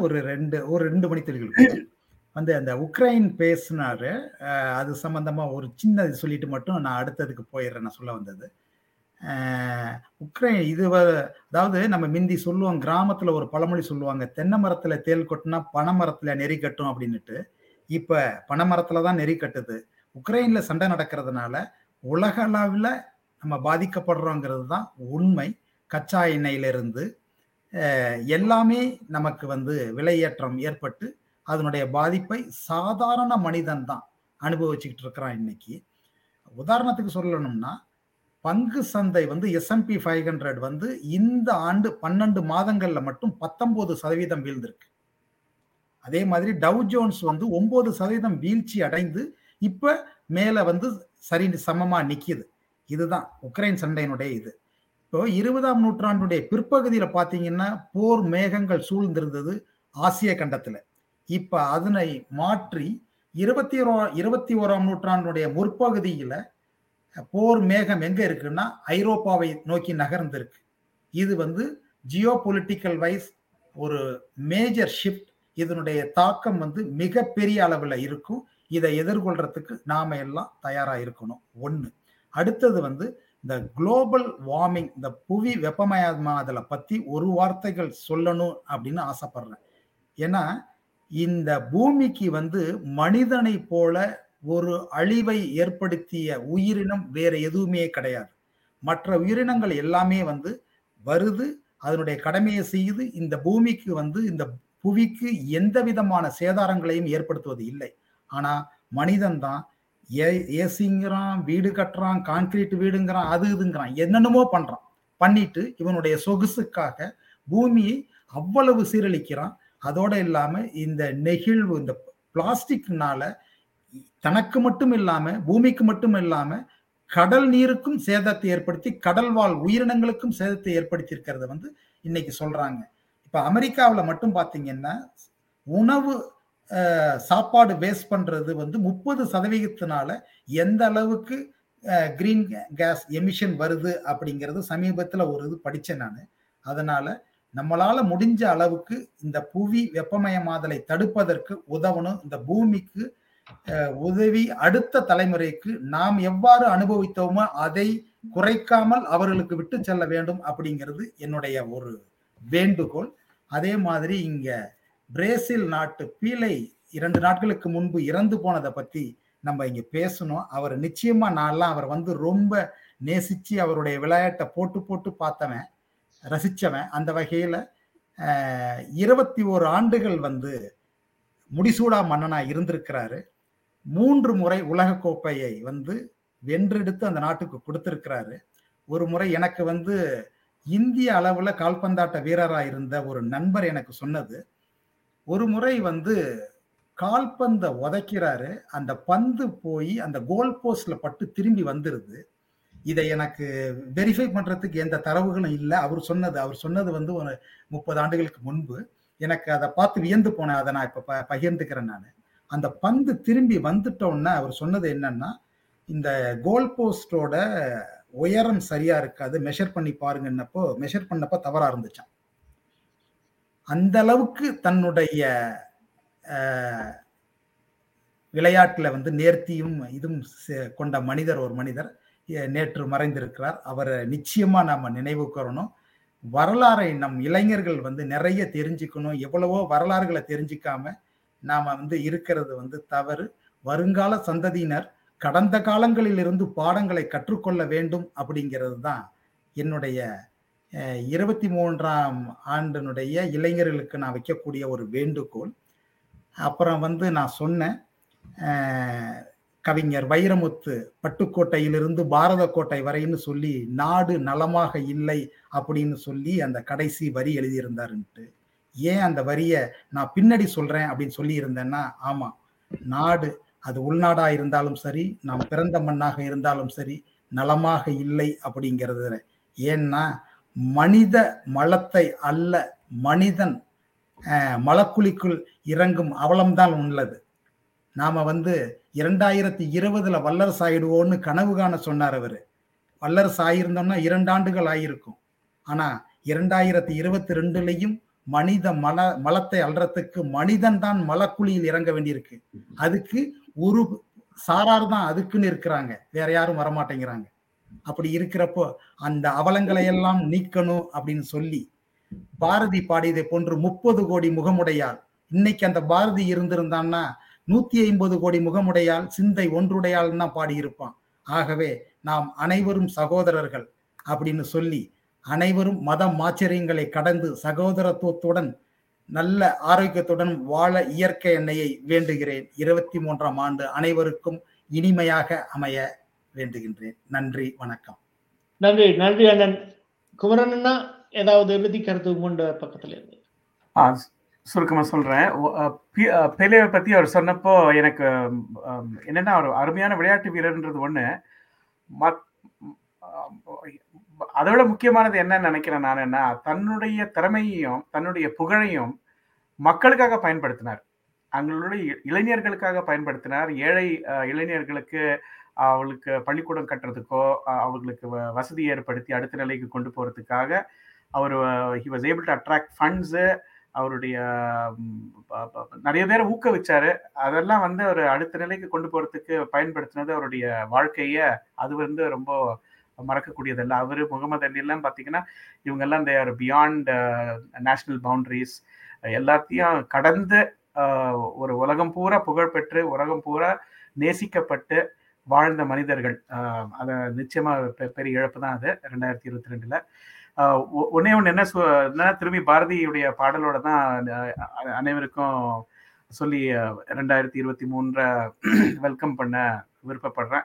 மனதில் உறுதி வேண்டும், வாக்கினிலே இனிமை வேண்டும், நினைவு நல்லது வேண்டும், எல்லாருக்கும் நெருங்கின பொருள் கைப்பட வேண்டும், கனவு மைப்பட வேண்டும், கைவசமாவது விரைவில் வேண்டும், தனமும் இன்பமும் வேண்டும், தரணியிலே பெருமை வேண்டும். எல்லாருக்கும் 2023 அமோகமான அருமையான ஆண்டாக அமையட்டும். நன்றி, வணக்கம். ஒரே ஒரு சின்ன கருத்து. மொத்தம் அவர் வந்து தன்னுடைய வாழ்நாளில் அடித்த கோல் வந்து பீலே 1283 கோல் அடிச்சிருக்காரு. கரெக்ட். அதுல 2 மேட்ச் வந்து பாத்தீங்கன்னா அது அந்த மேட்ச் ஒத்துக்கிறதா இல்லையா அப்படிங்கிற ஒரு இது இருந்ததுனால 1281 கோலை தான் இது பண்றாங்க. 1283 கோலுங்கிறத எடுத்துக்கலாம் அப்படிங்கிறத பதிவு பண்ணியிருக்கிறாங்க. அதே மாதிரி இந்த உலக வெப்பமயமாதல்ல வந்து மனிதனுடைய தேவைக்கு இங்கே எல்லாம் இருக்கு, மனிதனுடைய பேராசைக்கு தான் இங்கே அளவில்லாம எதுவுமே இல்லாம இருக்குங்கிறது. அதனால என்னுடைய கருத்தை நான் முடிச்சுக்கிறேன். நன்றி, நன்றி அண்ணன். இதுல ஒரே ஒரு சின்ன சின்ன கருத்து உங்களோட பகிர்ந்து கொள்ள, மற்ற நேயர்களோட பகிர்ந்து கொள்ள, ஒரு ஊடகம் என்றபடியா பிரேசிலை பொறுத்தவரையில், பிரேசில்ல நான் ஒரு 8 வருடம் பிரேசில்ல இருந்திருக்கிறேன். அப்படி இருந்த இடத்துல அறிஞ்சு கொண்ட பேர், அங்கே இருக்கிற உதைப்பந்தாட்ட வீரர்கள் எல்லாரும் எப்படி நாங்கள் எங்கண்ட பின்னணியும் அவர்களது பின்னணியும் ஒன்றுதான். எந்தவித எதிர்பார்ப்பும் எந்தவித பின்னணியோ எந்தவித பக்கபலமும் இல்லாமல் வெளிவந்தவர்கள். குறிப்பாக ஒரு தற்போதைய மக்களுக்கு குறிப்பிடப்படும் விளங்கிக் கொள்ற வகையில சொல்லியிருந்தா நீமர் என்பவர் ஒரு மலை பிரதேசத்தை சார்ந்த ஒரு விளையாட்டு வீரர். அங்கு கோல் விளையாட்டுத்துறை சொக்கர் வந்து அங்க எப்படி இந்தியாவில் கிரிக்கெட் புகழ் பெற்றதோ அல்லது ஹாக்கி புகழ் பெற்றதோ அதே மாதிரி பிரேசில்ல. அப்படி இருக்கிற இடத்துல அந்த மலை சார்ந்த பிரதேசத்தை சேர்ந்த நேமருக்கு எவ்வாறு உதைப்பந்தாட்டத்துல முன்னுக்கு வாரன்னு தெரியாது. அப்படி இருக்கிற இடத்துல மெழுகுதிரியில கோல் போஸ்டா வச்சுதான் நேமர் விளையாட்டுத்துறையில பிரகாசிச்சார். அப்படிப்பட்டவரை டுங்கா என்ற முன்னாள் வீரர் இங்கிலாந்துக்கு மற்றும் பிரான்சுக்கு அனுப்பி ட்ரெயின் பண்ணி, அவரது சொந்த பணத்தில் ட்ரெயின் பண்ணித்தார். தற்போதைய நீமர் பிரேசில் அணிக்காக தயார்படுத்தப்பட்டிருந்தார். அது ஒன்று.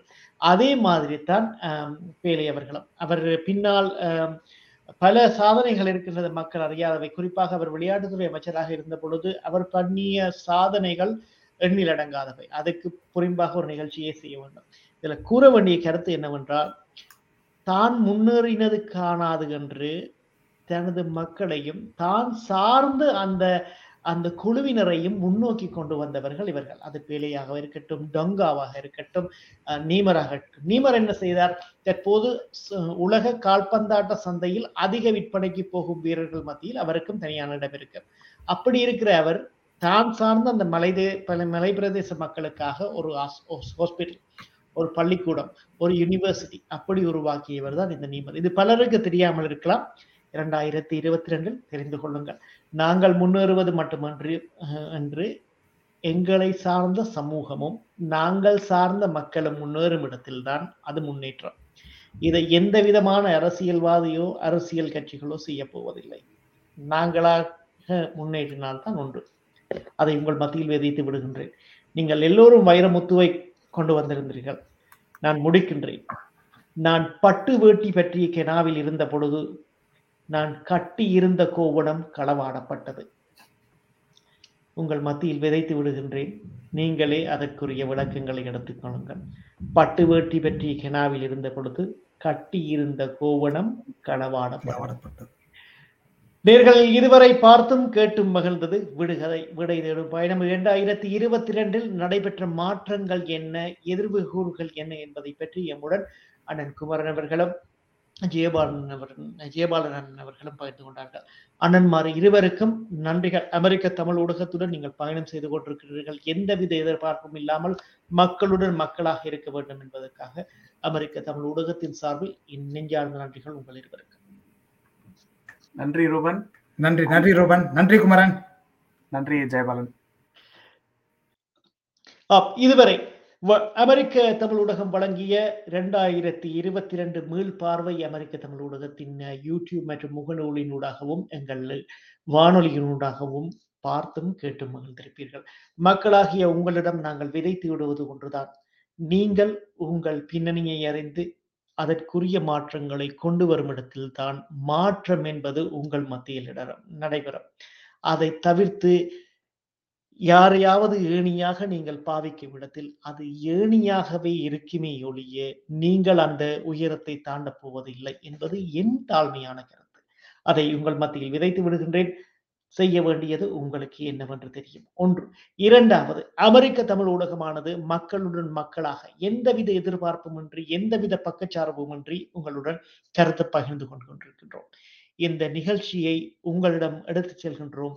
இதற்கு நீங்கள் பகிர்ந்து கொண்டு மக்களுடன் இதில் பல கருத்துக்கள் அண்ணன் குமரனாக இருக்கட்டும், அண்ணன் ஜெயபாலனாக இருக்கட்டும், பல கருத்துக்களை கூறியிருக்கின்றார்கள். ஒரு ஊடகமாக, ஒரு ஊடக பரப்பில் சில கருத்துக்களை இலைமறை காயாகத்தான் நாங்கள் கூற வேண்டும். ஏனென்றால் அந்த ஒரு வரம்பு இருக்கின்றது. அந்த வரம்பை நாங்கள் மீறினால் ஊடக வரம்பை மீறிய அந்த பாதிப்புக்குள் எங்கள் ஊடகம் சென்றுவிடும். ஏனென்றால் அது ஊடகத்துறை சார்ந்த அந்த கருத்தாக அமைந்துவிடும். எனவே இலைமறை காயாக சில கருத்துக்களை உங்கள் மத்தியில் விதைத்திருக்கின்றோம். இனி வரும் காலங்களில், அதுவும் குறிப்பாக 2023 நீங்கள் என்ன செய்ய வேண்டும் என்பதை சிந்தித்து செயல்படுங்கள்.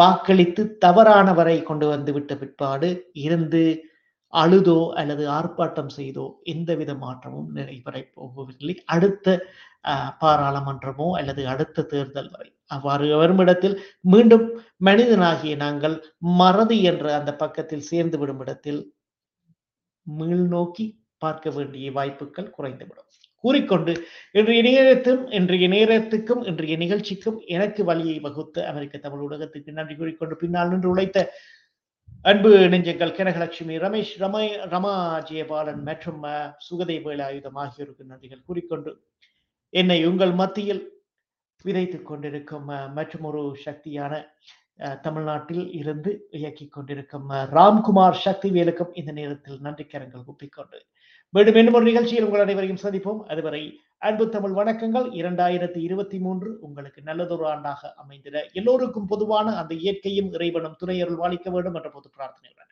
விடைபெற்று செல்லும் நான் ரூபன் ஜெகநாதன். நன்றி, வணக்கம்.